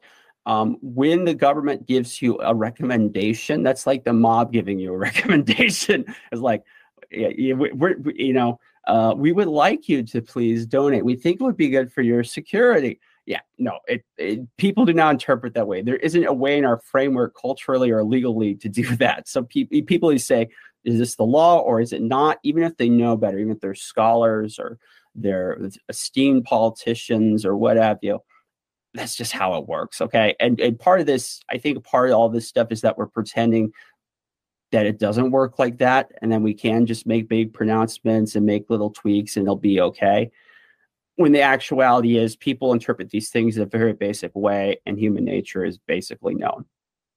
Yeah, Peter Pischke joining us. Okay, we know the numbers. You have them all throughout your piece. We're going to link to it, by the way. Read the whole thing. It's got a lot of links in there, too. You want to read through the links and, and go through all the stuff he lays out. If we have so many Americans that need some form of pain medication or pain treatment, Here's the problem. We just saw with the speaker fight. They nobody shut down Congress over pain pill management or the CDC. You know, mm-hmm. we haven't had a presidential debate question on the CDC that I remember in my lifetime. This is not a front burner in the political and commentary sphere right now, but this seems like it affects so many more people than a lot of the political things we're discussing day to day. How do we get this conversation more into the daily talk? When we talk about it on our social media when folks are just talking with their family because look you're if it's not you you're going to have a family member that has this situation right? Just statistically it's going to happen. How do we individually start talking about this differently to start pushing the ball forward because this seems to me like one of those things that's going to be the public pushing the policy more than the policy pushing the public right yes and it, it will it'll be slow uh, i believe i do believe change will happen I, I hope sooner rather than later. But you're right. There isn't there isn't really any vested interest that would benefit by letting people have access to pain medicine and leaving them alone. I think for individuals, you need to, if you have a story of yourself or a loved one that have been mistreated medically, you should share that story. I think if you have a chance to talk to a legislator or someone in the media, and that's a concern, you should talk about to them. A big part of this is the stigma. Uh, people in media, for example, when I was pitching this piece everywhere, I didn't think anyone would care about it. When we got through with USA by the way, awesome. Really loved working with them. The the outreach was crazy. The amount of people that responded. It's one of the most successful pieces I've done traffic wise and that's because there's so many people being affected by it so there is there is a population there and i think if there's a bit of a, a, an illusion here that it, it isn't big and that it doesn't matter. But what happens in individual lives when your loved one, you know, my grandma has congestive heart failure right now. When you lose a loved one, when you're going through these health crises, these are some of the most meaningful and difficult episodes of your life. They mean something, and that's that's powerful. That is a powerful fact that will transcend politics or anything else. But we probably have to be a little brave in sharing their, these stories and getting it out there. All right, Peter Pischke. Let's let's zoom out for a second though, because one of the nice things of this medium is you didn't just write the piece and put it out. There's been a lot of re, there's been a lot of response. There's been pushback. There's been corrections. There's been people talking about it. You've seen a lot of stuff move with this piece more than probably. I think you said this is the most read thing you've ever done. What is the response to this piece taught you? Give us the after the story kind of thing because we always write it and it's like you put it out in the atmosphere and hope somebody reads it. You don't have to wonder, man. This stuff, this thing moves some numbers. What have you learned from the response that makes you think about this subject a little differently, maybe? One thing I think I've learned is that it, it crosses political borders, and there are very few issues that do. No one, no one came to it as a Republican or Democrat. No one really came to it uh, from a class view or a race view. It seems to be a very, you know, there are very few things there are the, there are these way these days for issues, but it seems to cross all divides. Um, I also learned it's much more thorough and impacting than even I quite realized. I think part of that is we've had an increase since November. Uh, a little difficult on me emotionally, if I'm being honest, because so many people reached out to me on email, um, direct messages, Facebook, etc., telling me, "Thank you so much for sharing it," and then they would tell me something that happened to them or something that happened to a loved one, and that's heavy. And those are uh, it. It makes me a little depressed because I feel that there are just so many people who are suffering whose stories aren't being told. It gives me hope, maybe in the sense that we will get past this because enough people are affected um, in the end, the numbers win. I think that's what we learned with the prohibition, but it, it takes time. And how much time, I do not know, but I pray for all of our sakes, it is much sooner rather than later. Yeah, Peter Pischke. We're going to link to the piece. It's in USA Today. It's had a huge response. I saw a lot of real big name people on social media.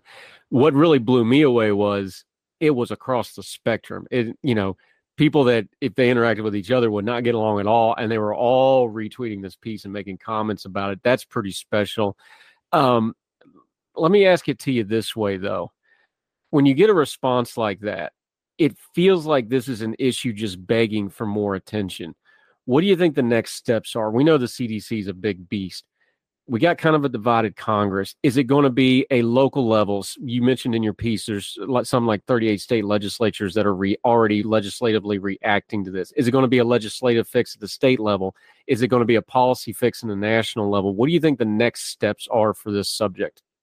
national could solve it, but they aren't going to take it up because they don't like doing their job on anything, let alone something unpopular.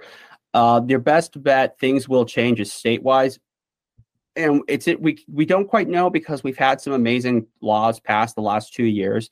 Um, there's a fantastic law in New Hampshire. Minnesota just passed a great law. There's uh, Oregon has seen some great legislation, but when those come in conflict with law enforcement, who sometimes ignore a lot of this stuff, when it comes to conflict of the state medical boards, it's hard to tell who wins. State medical boards, I think, is where we'll see the most change because I think those are fed by the physicians and they are in the medical community. And though they're sometimes slow to respond to it, it's going to catch up at some point. I think if we were going to focus on where there actually might be potential for change, it's that level.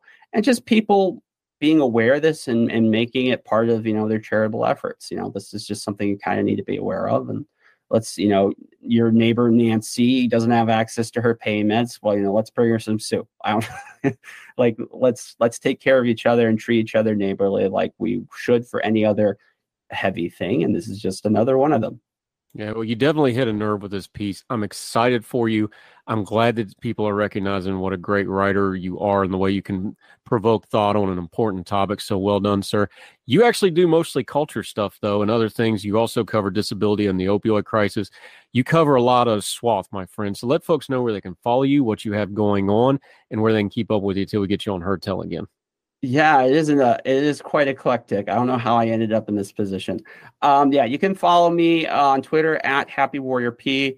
Um, I I do write. I kind of get all over the place. So you can usually find me on Google or find me on Twitter. I do a, a culture podcast, Culturescape, which is kind of fun. That's just I just pretty much do that just for me, just because I like the topic. Um, but yeah, and I appreciate you saying that. You know, I love your work, Andrew. I, it's been an honor to be able to interact with you. I wish I had better news. Like I, I like. I'm glad that people are uh, gelling with this article, but th- at the same time, it's like, oh shoot, this is not good. This situation is really bad, uh, and I, I just wish it wasn't this way. Yeah, the the military term is you screw yourself into a job. So now people are going to be like, "Hey, write me another piece on that over and over again." But the flip side of that is it's really important, and you stumbled onto something that you both care about, and you are knowledgeable on, and it really hit a vein. So just please keep the good work coming. Uh, Culturescape podcast, something he does as well. A lot of fun. Make sure you're following that. He's a Young Voices contributor. We're going to have him on anytime he wants to come on because he's a great writer, good reporter.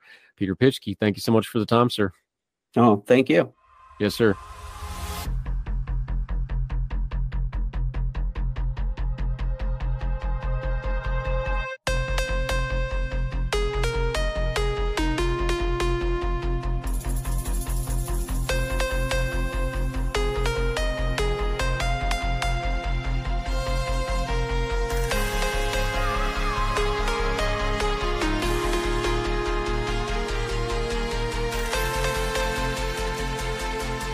Welcome back to Heard Tell. Okay, he's one of our favorites. Somebody I highly respect and talk to because I value his opinion greatly, even when he's wrong. Dennis Sanders is back on the program. Ordinary Times contributor, writer, also a pastor up in the Minneapolis, St. Paul area, the Twin Cities. You can tell that from the vest and the heavy shirt he's wearing because I hear it's might cold up there this time of year, my friend. Yeah, it is cold, and we are just about a week ago got about 15 inches here in the Twin Cities. So got a lot of snow, so it's uh, break out the vest. break out the vest.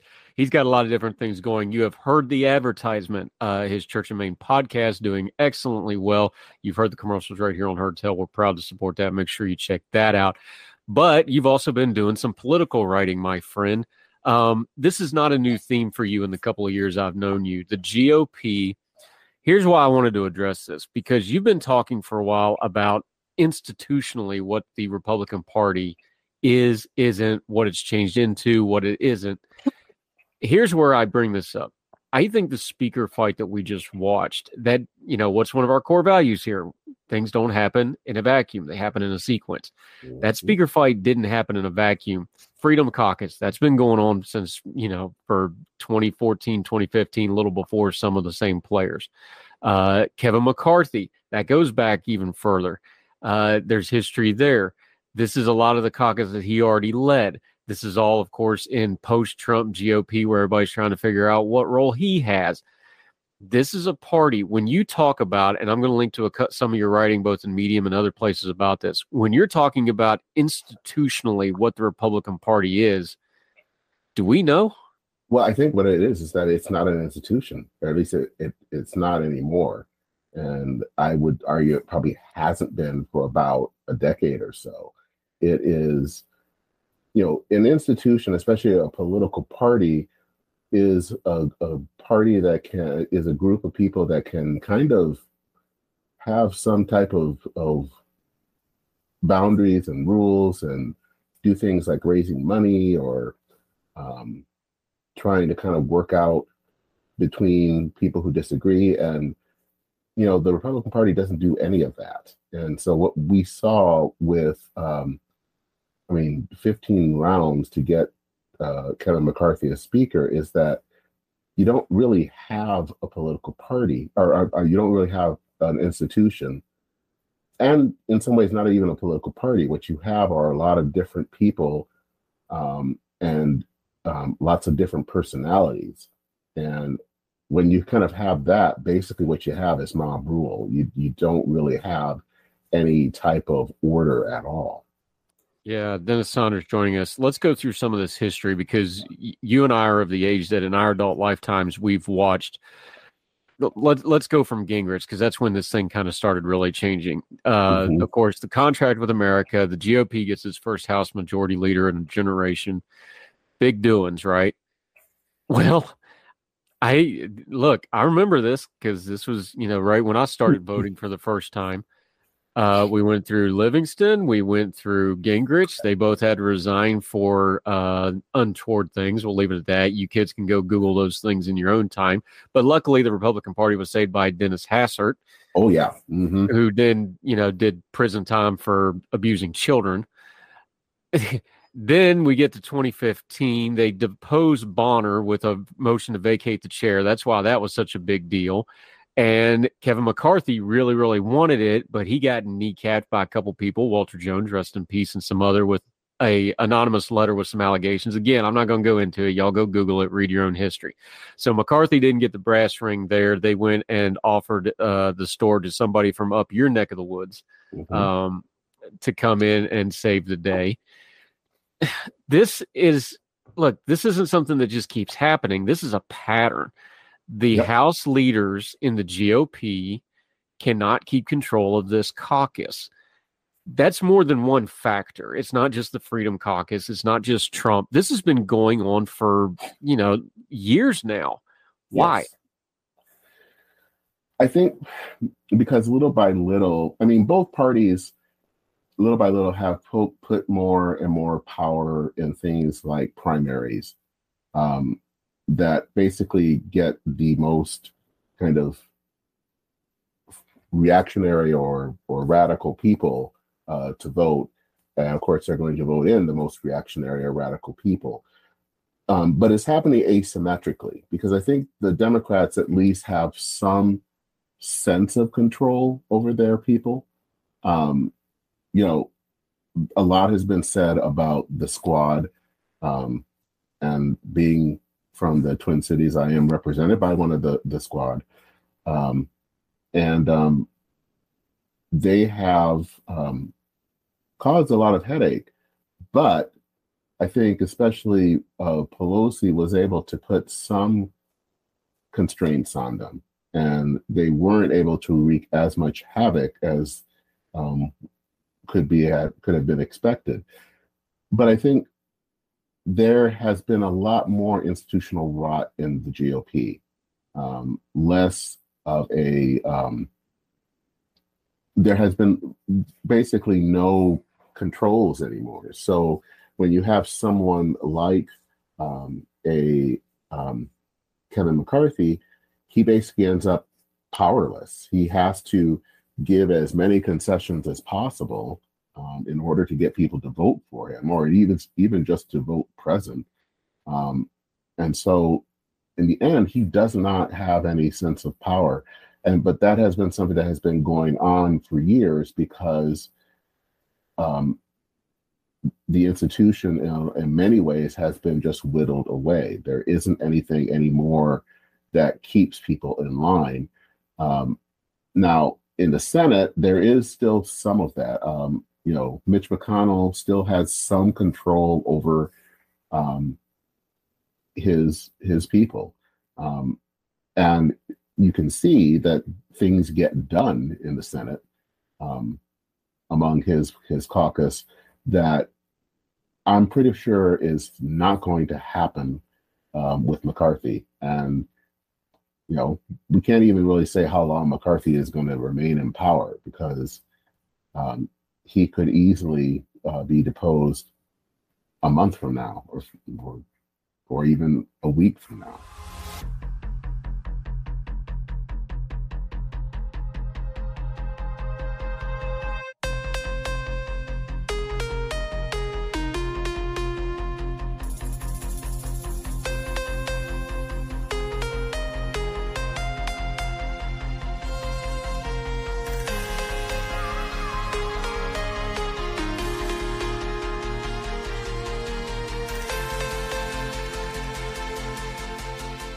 Sanders joining us. This is part of institutional political party too, though. Mm-hmm. The rules package. I know people don't want to exactly. talk about it. The motion to vacate the chair has been something that's been talked to. We just talked about it. You know, this is how John Boehner was doing things, and people didn't like how John Boehner was doing things. So they this is how they got rid of him. This is part of the institutional stuff, and this is why I understand the argument people are making about is well, they're hashing this out. Well, here's a couple problems with that argument. Kevin McCarthy was the minority leader of mostly this same group of people, with a couple of exceptions of who just came in with this election. But ideologically, those aren't very different. He even made a joke about it to Hakeem Jeffries, and everybody laughed. He said, "Look, I had 100% of this caucus two years ago. See what happened." Well, yeah, we saw what happened. You're the same guy with the same people. You didn't really mm-hmm. have control of them. You didn't really have leadership of them. Forget the politics. I'm just talking basic leadership. This is the same group of people. He. It wasn't just that. He's had years to work on this. He's been working on this for years and he couldn't get it done with this group of people. That's part of what we're talking about the levers of power, actually welding power. You mentioned it with the folks on the left in the Democratic Party. The conservative and right leaning folks will all go, well, of course, they're more ideologically aligned. I'm not sure that's really true. I think no, they just have a better true. handle on things. And yes, there's some more ideological alignment, but part of that's because y'all haven't kept your folks in line and you don't have the leadership to keep them in line. Is that a fair way to put it? Yeah, I would actually go and say there probably are people that want to keep people in line, but I don't think that they have necessarily the power or the structure to do so anymore. Um, one of the things that I has, has always bothered me when people are commenting about Republicans, especially Republicans in the House, when it comes, especially during the Trump years, is that, well, you know, why didn't they stand up to Trump? Well, the fact is, there were a lot of representatives that did stand up to Trump. Um, Mark Sanford did. So did Peter Meijer. Um, so did Jaime Herrera Beutler. Of course, all of those people are no longer in Congress. And the problem is, is that those people, they do stand up but they get primary because these people they will find someone that will run against them. And because of course there is no no structure there's nothing there to protect those members in a way that let's say if a democrat were somewhat critical would be somewhat protected from their leadership. The leadership in the gop that just doesn't have that power. And so not only do, do they have the power there to protect people, but they don't have a power of reining people in. Um, you know, Marjorie Taylor Greene lost her committee committee, committee assignments in the Democratic um, Congress. That's not going to happen now. Um, one, because McCarthy needs her, but two, she's quite powerful. I mean, and not powerful from an institutional standpoint, but powerful from a personal standpoint because she has a following and people will go after him. Um, and so that type of loss of structure means you can't control anyone and you also can't speak up for uh, when something is going wrong because there's just nothing there. All it is is pure personality. Yeah, Dennis Sanders joining us. Let's talk about that for a second when it comes to the Republican Party. And the Democrats have this too. So y'all want to say, well, what I understand that. We're just not talking about them right now. We can talk about them some other time. Mm-hmm. Congress, you always have a couple cranks because there's always these little pockets of the country where you just get a wackadoo that's in Congress for 40 years. It's always been that way. You can go back to the first Congress, you can go back to the 1800s, the 1900s, whatever. You know, there's always been these folks on here. The problem now is with nationalization. Now, when you get a Matt Gaetz or you get a Lauren Boebert, they're fundraising off whatever's going on on camera mm-hmm. in real time. You know, Matt Gaetz should not be able to hold up a speaker vote by himself. But that no. just happened because it's changed. What you just taught Marjorie Taylor Greene, of course, is a little smarter than the rest of them. She buddied up to McCarthy because she wants those committee assignments back. Mm-hmm. Let's all mm-hmm. be adults about that. But she switched sides because she's like, oh, I can go to them and I can get power back. I'm going to get power that way.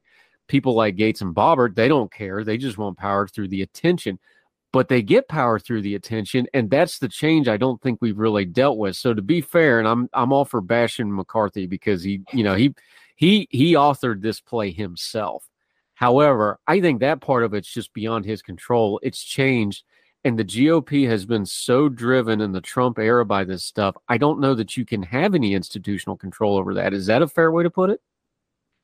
Yeah i i don't think you can have any institutional control right now.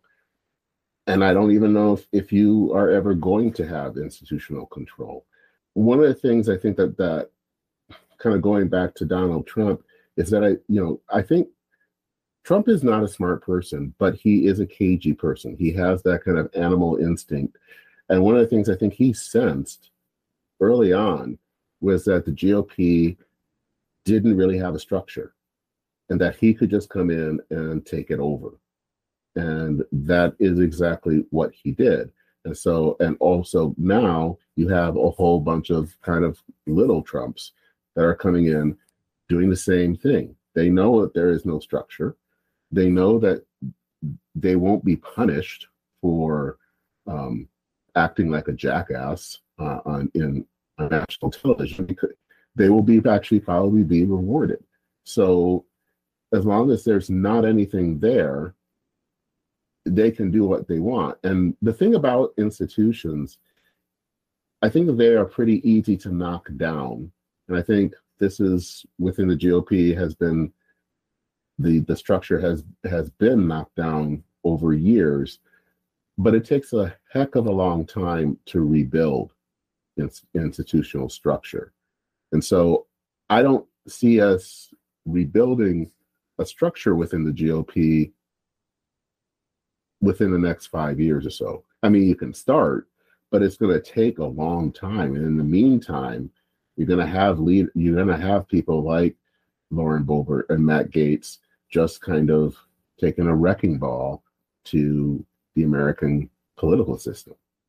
Yeah, Dennis Sanders joining it. Look, the easy thing to go is just sit back and go, not my circus, not my monkeys. I'm not cleaning this mess up. Look, you can chisel unaffiliated voter on my voter card. It's not changing anytime soon. It's been that way for a while. Mm-hmm. So it would be easy for me to just say that. However, it is unhealthy for the country for the GOP to be in this state, regardless of what your political persuasion is. I don't think they have a bit of appetite for any kind of in- institutional control. To be fair, I don't think they could do it if they wanted to with the current oh. leadership, even if they had an appetite to do it.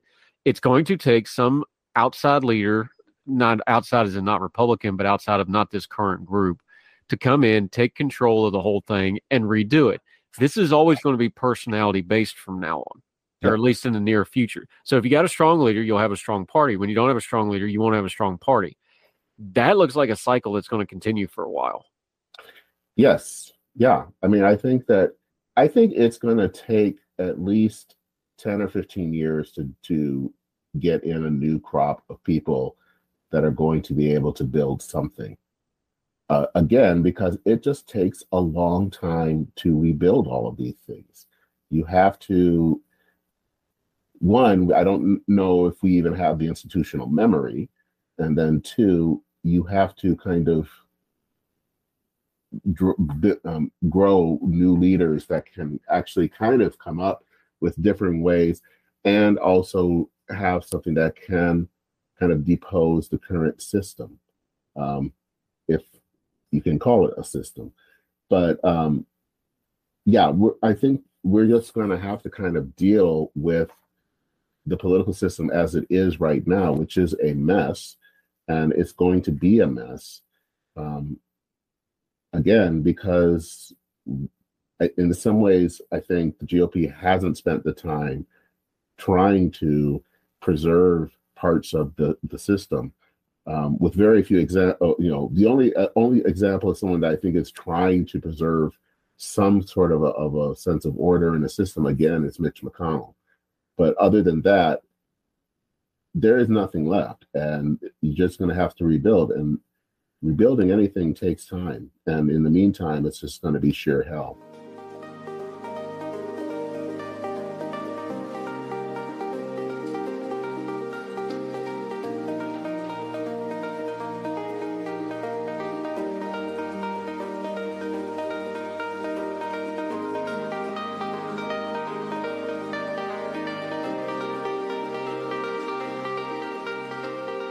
Dennis Sanders joining us. Let's talk about Mitch real quick though, because here's the thing: he, he he's smart.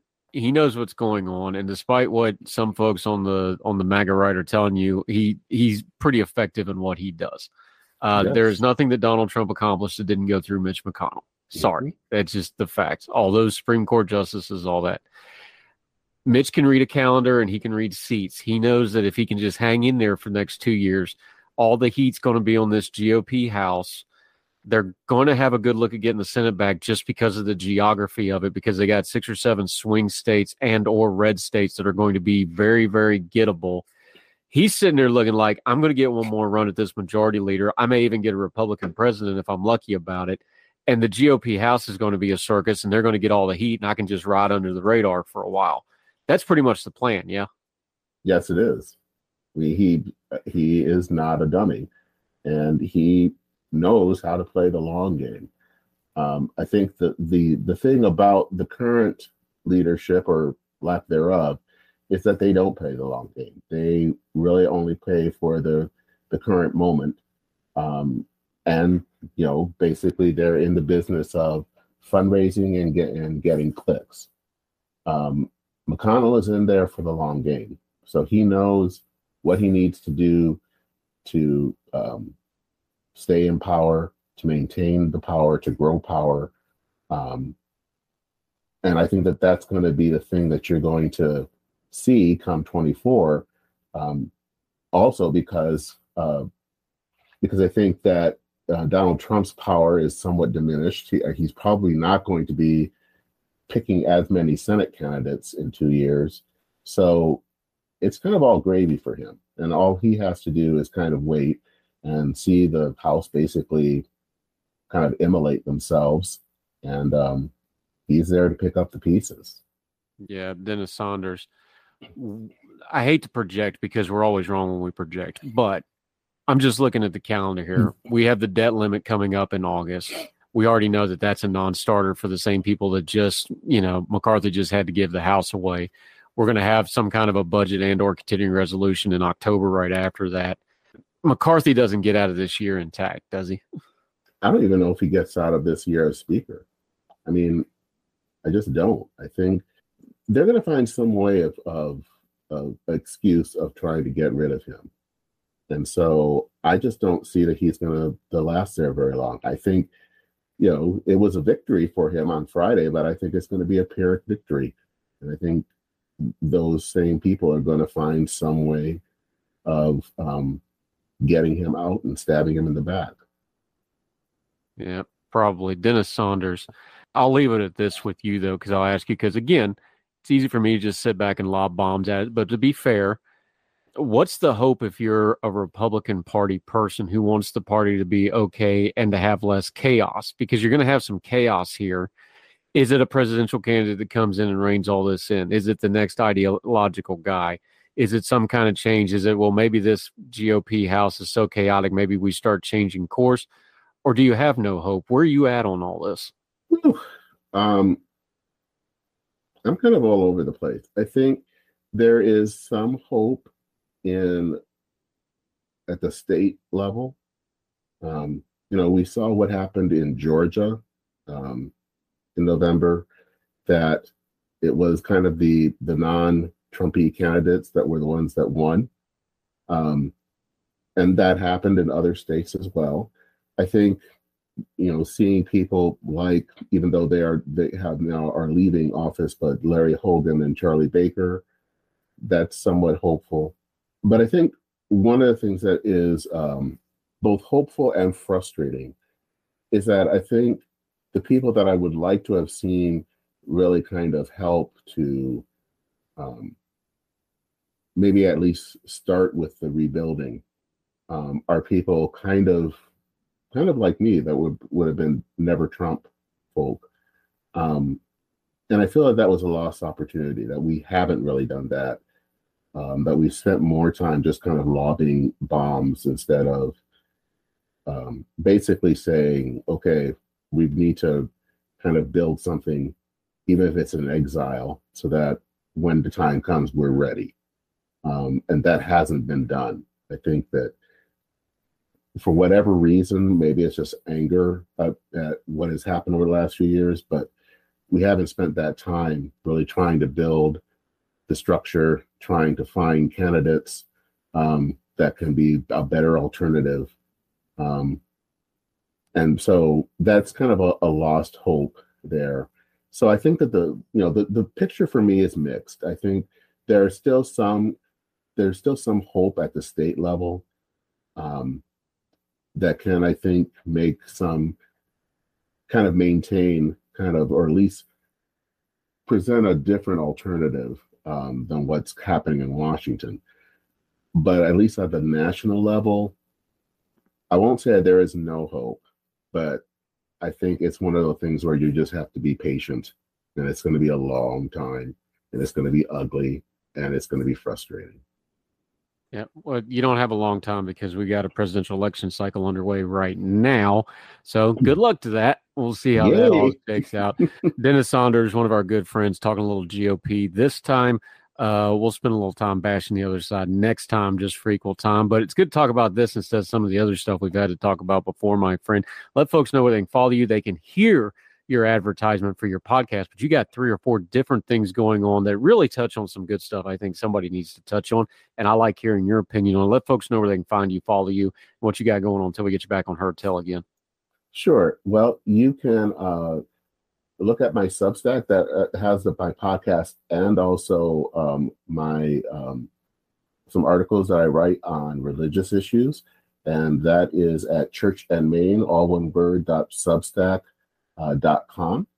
Um, you can also um, go to um, my the website. It's kind of a direct website for the um, for the podcast at churchandmain.org. And then also, um, if you want to read some of the articles that I write, especially on um, political issues, um, that is at Dennis Sanders, all one word, dot medium dot com. And you can find me on um, um, on Twitter at Denmin. Yep, that's men with two ends, like Minnesota. For those of you from Logan, uh, it's all good stuff. I get look. I like talking religion with you. I like talking pop culture with you. Stuff. Just always appreciate your opinion a great deal, my friend. I find you to be a unique voice, but somebody I respect and listen to on a lot of things. So, always appreciate you so your time. Hope people find your stuff and uh, love the podcast. Keep doing what you're doing, my friend. All right. Take care. All right, sir. Talk soon.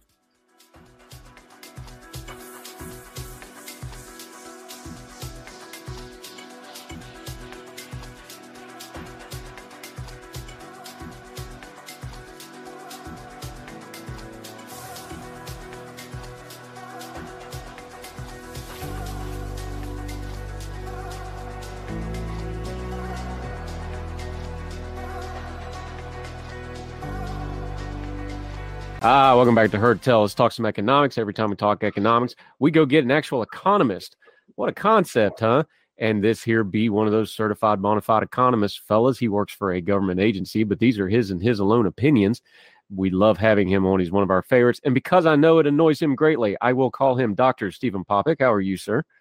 Ah, it's not so bad. I'm doing great today. It's a beautiful Friday. A little bit chilly here in DC. Hey, you show up in a collared shirt. We're actually going to give you the nomenclature. You look halfway professional today, my friend.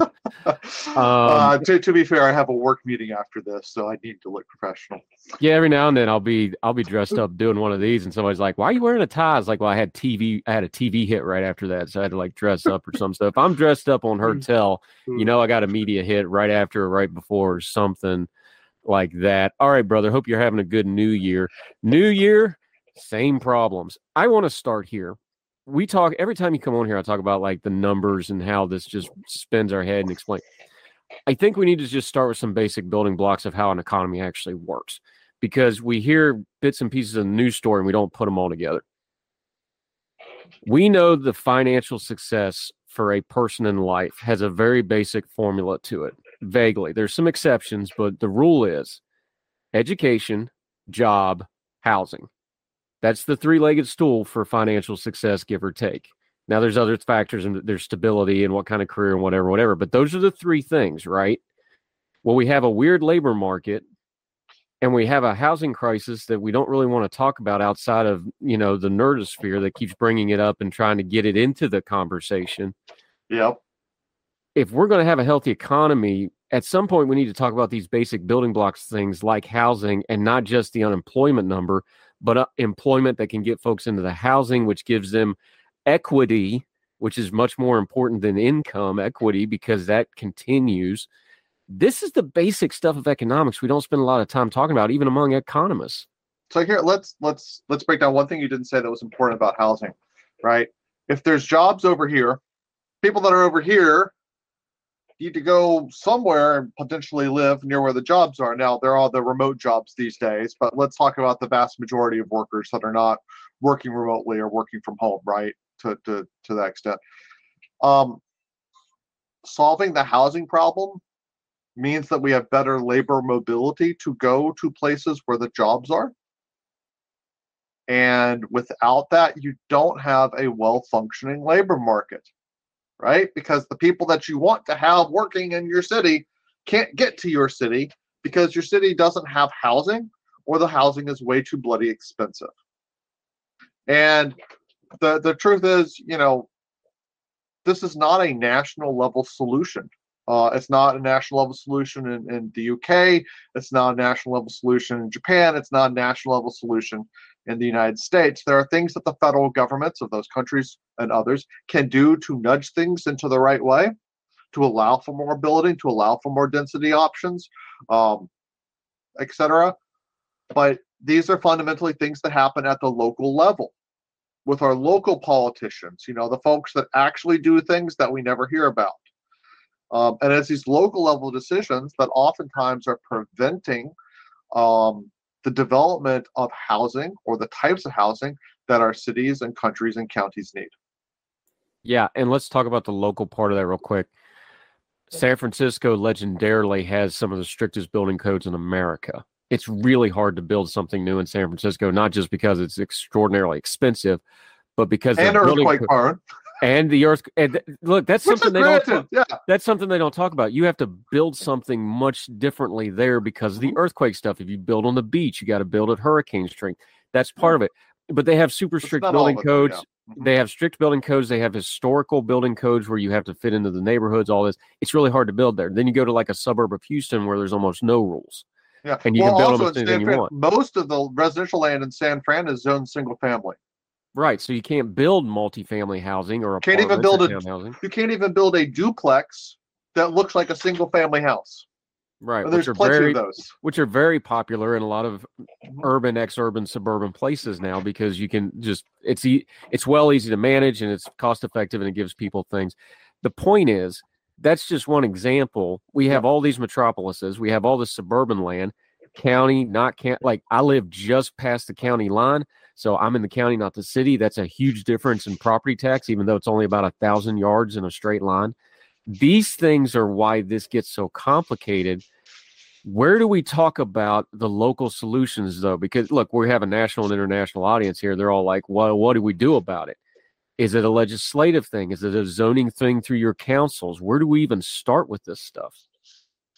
I think where you start is you have to be involved in whatever your local board or local committee that makes the zoning decisions for your jurisdiction, your area that you live in, to be actively involved in those. So those, you know, like in my in my city of Alexandria, we have, you know, um, a zoning board, and they will look at zoning changes or approve variances to zoning.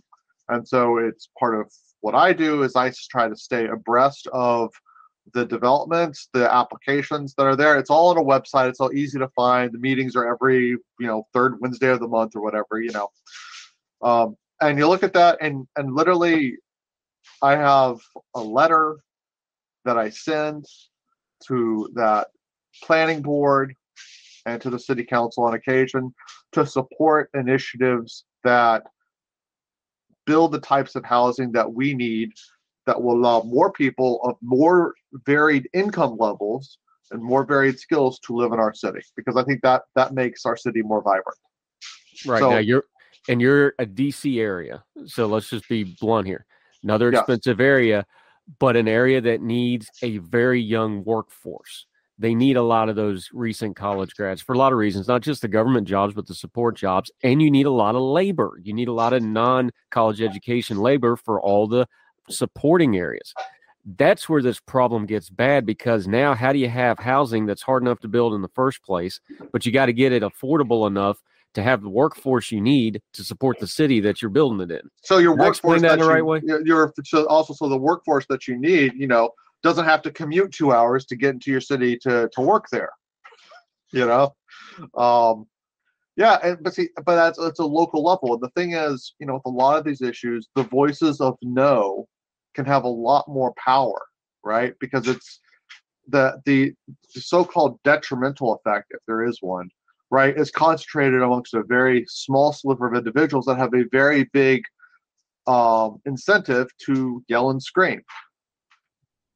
For the vast majority of the population in the in the jurisdiction, it would either have no benefit or slight marginal benefit, right? So folks don't take the time because it's not worth it to them at an individual level to let the city know, hey, we want to we know it doesn't really do anything for us, but we know it does something for the folks that would be, you know, serving us coffees in the morning as we go into work.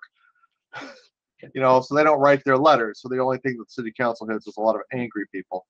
Um, so think about that. Like it's like that, that that's a that's a classic problem of where the benefits are and where the costs are. So if the costs are isolated to just a few individuals and the benefits are spread out, even if the benefits are dramatically in the aggregate out you know outweigh the costs it's the people that are benefiting you know don't don't participate don't speak up don't make those uh cases right? And this that's just our human nature. Yeah. Stephen Popick joining us. Here let me not to interrupt you let me interrupt you and no ask problem. you this question though with that. This is not a new problem. No. The what the wealthy by and large, wealthy people own homes and own land. So you have the wealthier people are always going to want to protect their investment, understandably, in their land and their property. That includes property values. That includes what kind of neighborhood it is, all that sort of stuff. They're the haves. The people needing housing are the have nots, but the housing is a problem. This is a very, very, very old problem.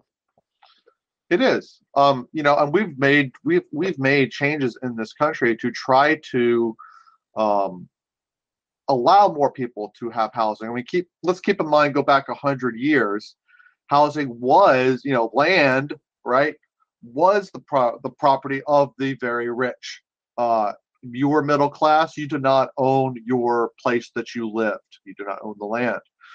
We were one of the first countries, if maybe not the first, but definitely the first few, to push over, push for this thing called the 30 year mortgage, right? Before that existed, you had to buy a house and have it all paid off within five to ten years you know which which was beyond the capacity for pretty much you know the vast vast vast majority of american households so now we get this 30 year mortgage backed by the government to, to some degree uh, that becomes an option that does allow for homes to be more affordable to a larger swath of the population. That is why today you have uh, probably about, a, I think it's around probably a 66, 67, 68% home ownership rate, right? So the median US household owns their house, or at least has a mortgage on their house. This is in contrast to a lot of other countries that don't have the 30 year mortgage, and you can find those, and they still have sort of those more antiquated systems, and it's more traditional for, for, for people to rent.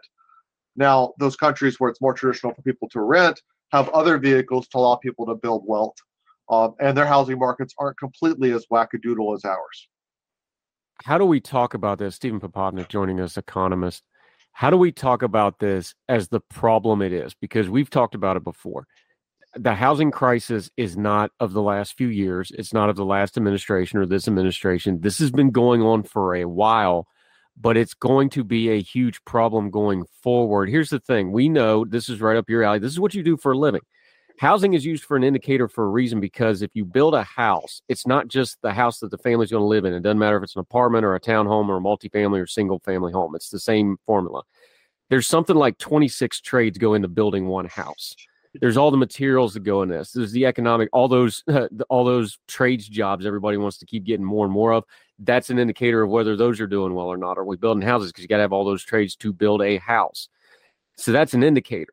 And all the things that you go to the department stores or Amazon to buy to fill up said house. Right. So housing's such an indicator. Why do we have this cognitive disconnect? Of going, we have a housing issue. There's no way this isn't an economic issue going forward if you don't fix your housing issues as you go along. We just, I know an economist can do that, but in the discourse, we can't seem to put those two things together. Uh, we can't, again, you know, it is, um, you have folks who like the neighborhoods that they have, who like the places where they live, and they don't like to see them change. And that's human nature, and that's understandable but when you don't want to see something change, uh, as an as an example, we have a development here in Alexandria um, that was primarily for you know some of our lower income families, and the owners of that property wanted to expand it, make it a little bit taller, add two more stories to it, essentially. And the the folks right around where that development was, it's a very nice development, um, pitched a fit saying it would, you know, change their property values. You know, it would alter their views. They'd be more shade. You know, it would it would be not as good, right? Um, and so it was the you know you you someone who's two miles away doesn't even know about that. You know, but again, like that that's the I think that ultimately is the issue. The the costs are borne right by, by very small sliver of folks that have a very big incentive to to to be upset um, and I don't even know if they're right to be upset, but but they can be. They are upset. They have reasons for it. I understand those reasons. And then the benefits are spread more diffusely. That that's all. This is a problem as old as government.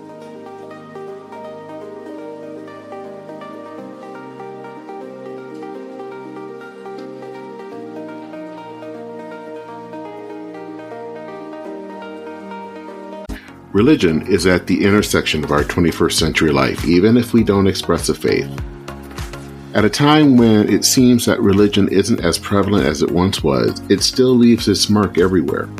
As a pastor, I know that religion isn't something I just do on a Sunday, but it's found in every nook and cranny of my life.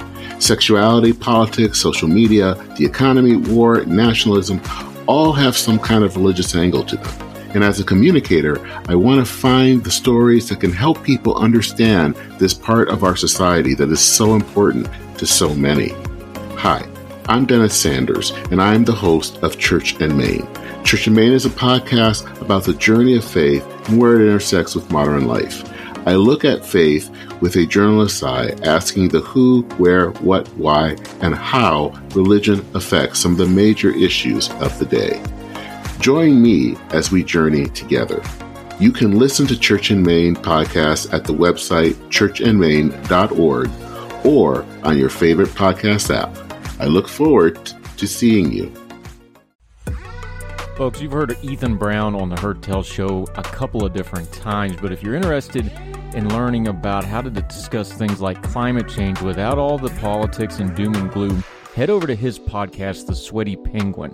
Sweaty Penguin is a late night comedy style climate podcast working to add nuance, critical thinking, humor, and hope to the climate conversation. They got over 100 episodes already, breaking down weekly news stories and specific topics from the vanilla to the ADHD to the international accountability to orangutans. Yes, I know it's a comedy thing, so just go with it. But each time, exploring different ways we can make progress on these issues while still helping the economy, health, security, and everything else we care about.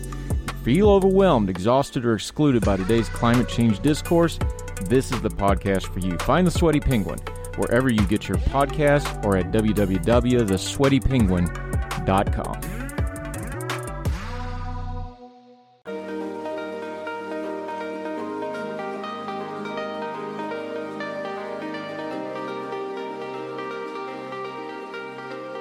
Yeah, Stephen Popick joining us. There's a couple hard and fast formulas in economics. Uh, things like population growth for economic growth. You got to have a birth rate or you got to have an immigration. One or the other, your economy shrinks. That's just a formula. Like there's no getting around that.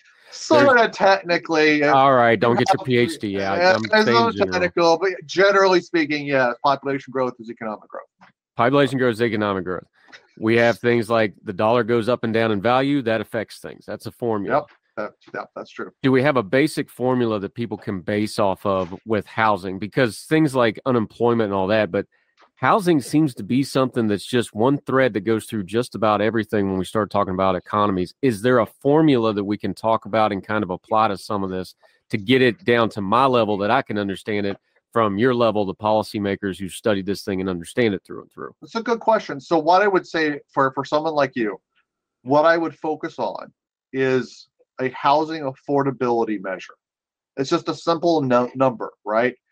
You know, what percentage of people could could afford, you know, the set amount of, of, of house, right? How affordable is housing? And the National Association of Realtors has a number. National Association of Home Builders has a number. I'm certain there's a myriad number of government agencies that have a number too right? But if I'm looking to understand how the housing market is working, lo- is working, I'm looking at housing affordability, right? So, can people afford to buy a house?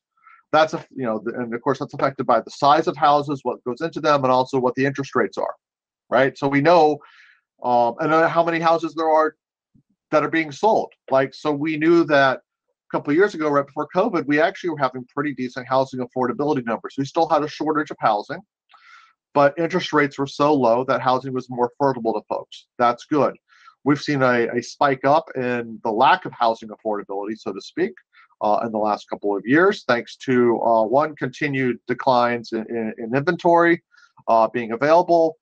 Obviously, house prices went up a lot and interest rates went up, um, and so that just means people are more locked in, right? So, so if I was focused on something, I would just look at you know a standard housing affordability housing affordability metric and see how that's changing over time.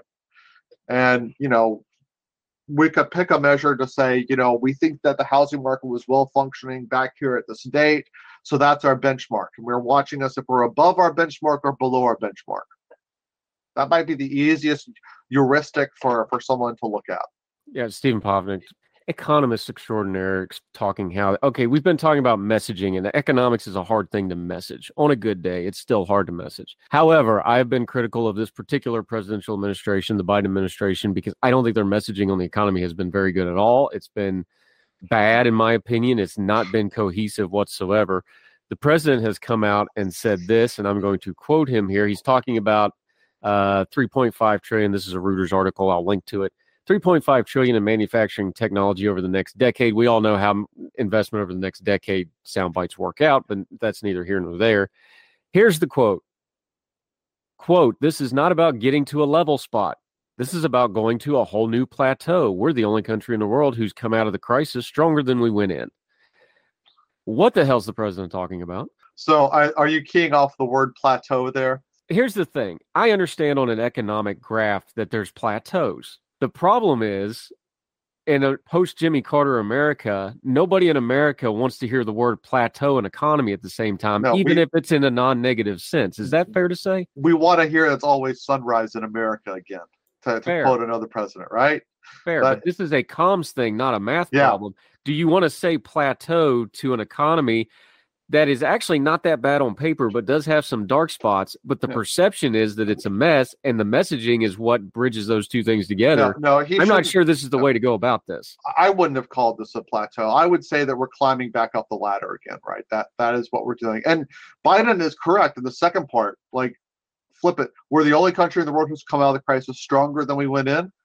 We can argue that, but there are facts supporting that that statement that that we have come out of the COVID uh, recession in a much better overall position than most countries that are most similar to us right? And we, you can make the the very coherent and cogent argument. There are some factors that work against that, but as I said, like you you can make this argument and it's supportable. So I would I would have led personally with the the, the second sentence and just left it at that. Um, you know what he's talking about here is the there we just had an employment report drop literally this morning about two hours ago, um, and it was a very good employment report.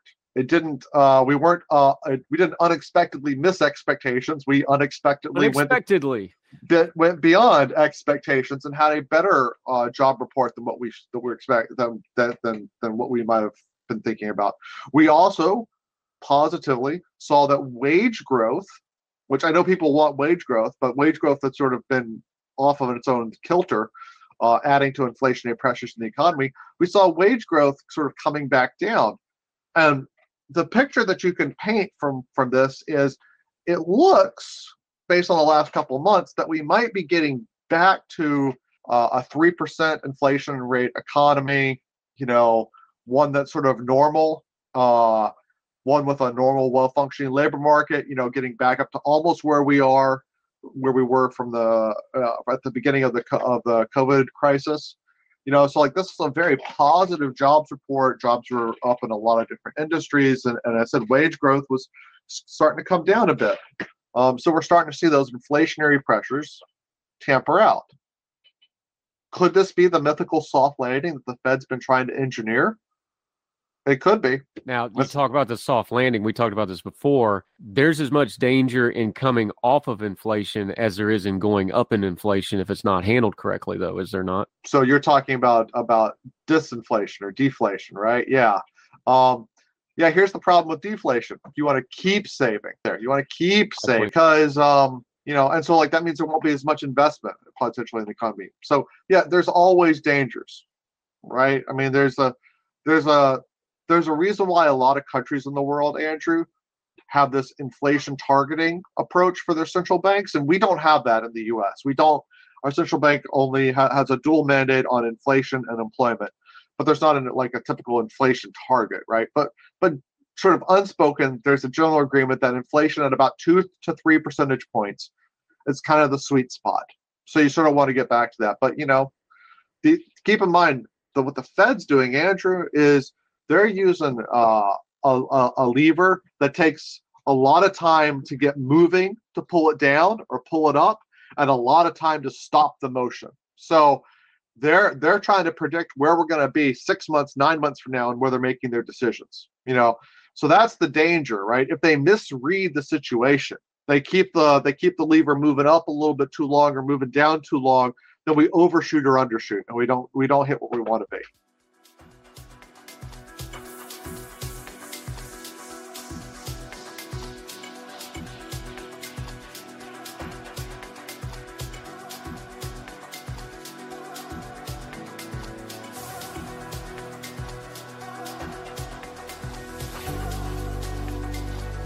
Save big on brunch for mom, all in the Kroger app. Get 16 ounce packs of flavorful Angus 90% lean ground sirloin for $4.99 each with a digital coupon. Then buy two get two free on 12 packs of delicious Coca Cola, Pepsi, or 7UP, all with your card. Shop these deals at your local Kroger, less than five miles away. Or tap the screen now to download the Kroger app to save big today. Kroger, fresh for everyone. Prices and product availability subject to change. Restrictions apply. See site for details.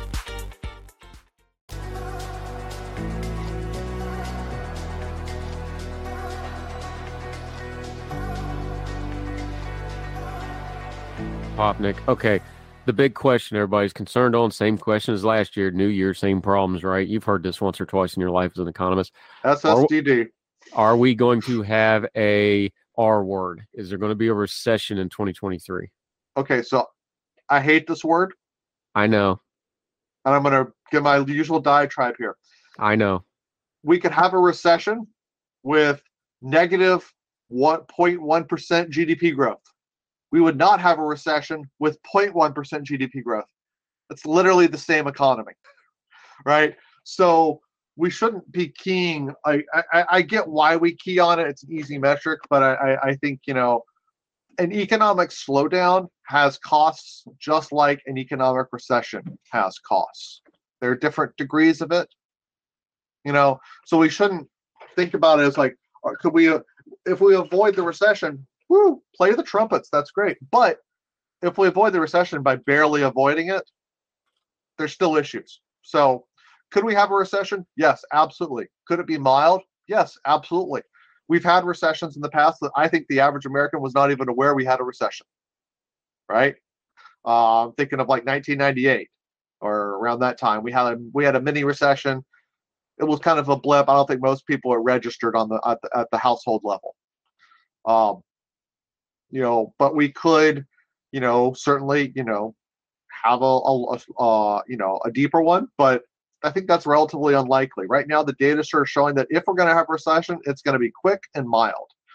Of course, we're, we're assuming that everything else right now holds, current trends hold, nothing else goes crazy, COVID 3.0 doesn't take off, Russia doesn't invade yet another country, all those other things that can happen in the world. An asteroid doesn't hit. Who knows? There is one of those things though that is happening right now that has changed things last China is reopening. That is going to change things in the global economy and for the US economy as China reopens from their COVID lockdown. Yes. Yeah. So that that is a for the global economy, that's a positive thing. Right? That means uh means that for example, maybe my maybe my uh my uh component for my sleep number bed that's malfunctioning actually comes over on a ship. Um, this is a very first world of first world problems there, Captain Privilege, but point noted. I just, you know, personal example of how the supply chain crises are still going on, are still affecting people. Um, but yes, that would that would have a benefit that would help accelerate economic growth across the world uh, with China reopening, because those goods would be more easily, you know, flowing out of China and their production would be would be occurring. So Yeah. it's it's definitely better to have the better for the economy to be reopening. Don't know if it's better for health. Uh, we'll see if they have to shut down again because their COVID policies and their uh, COVID vaccine uh, do not seem to be particularly effective. Yeah, just one of those great unknowns that make economics so interesting and sexy and fun, right? Stephen Popovnik, our economist friend. I, I appreciate, yeah, I appreciate that. See, I want to do that when we talk to you, though. Like, talk about those basic building blocks. So when some see, China's a big thing, but if we don't talk about those building blocks and we don't talk about the state of the economy, then you can't really talk about how China does or does not affect it. It all goes together, and that's why we keep having you on to explain this as we go along. Appreciate your time. Let folks know where they can follow you, what you have going on, and how they can keep up with you until the next economic headline that we have to get you to come in and explain it to us. Uh, at some point, I'll start writing for uh, Ordinary Times again. Uh, it's one of my New Year's resolutions. We'll see how long I keep it. Like most Americans, I'll probably fail at some point. Sorry, Andrew, in advance. Uh, I'm I, used it. I'm also, you know, always, you know, watching what's happening on Twitter. As long as Twitter still exists, you can find me at Moto Economist on Twitter, where I do share out from time to time takes on housing and sort of how the the U.S. market is going. Ah, Stephen Popick, always appreciate your time, my friend. You explain this well so that even I can understand it, and you usually give me stuff to go look up and read on, which I will now go and do. So I try to keep up with you better next time. Thanks for the time, sir. Happy to do it, man. You too, sir. All the music on Heard Tell is provided under a creative content license from monstercat.com. Religion is at the intersection of our 21st century life, even if we don't express a faith. At a time when it seems that religion isn't as prevalent as it once was, it still leaves its mark everywhere. As a pastor, I know that religion isn't something I just do on a Sunday, but it's found in every nook and cranny of my life. Sexuality, politics, social media, the economy, war, nationalism all have some kind of religious angle to them. And as a communicator, I want to find the stories that can help people understand this part of our society that is so important to so many. Hi, I'm Dennis Sanders, and I am the host of Church and Main. Church and Main is a podcast about the journey of faith and where it intersects with modern life. I look at faith with a journalist's eye, asking the who, where, what, why, and how religion affects some of the major issues of the day. Join me as we journey together. You can listen to Church and Main podcast at the website churchandmain.org or on your favorite podcast app. I look forward to seeing you. Folks, you've heard of Ethan Brown on the Heard Tell show a couple of different times, but if you're interested in learning about how to discuss things like climate change without all the politics and doom and gloom, head over to his podcast, The Sweaty Penguin. Sweaty Penguin is a late night comedy style climate podcast working to add nuance, critical thinking, humor, and hope to the climate conversation. They got over 100 episodes already, breaking down weekly news stories and specific topics from the vanilla to the ADHD to the international accountability to orangutans. Yes, I know it's a comedy thing, so just go with it. But each time, exploring different ways we can make progress on these issues while still helping the economy, health, security, and everything else we care about. Feel overwhelmed, exhausted, or excluded by today's climate change discourse? This is the podcast for you. Find the Sweaty Penguin wherever you get your podcasts or at www.thesweatypenguin.com.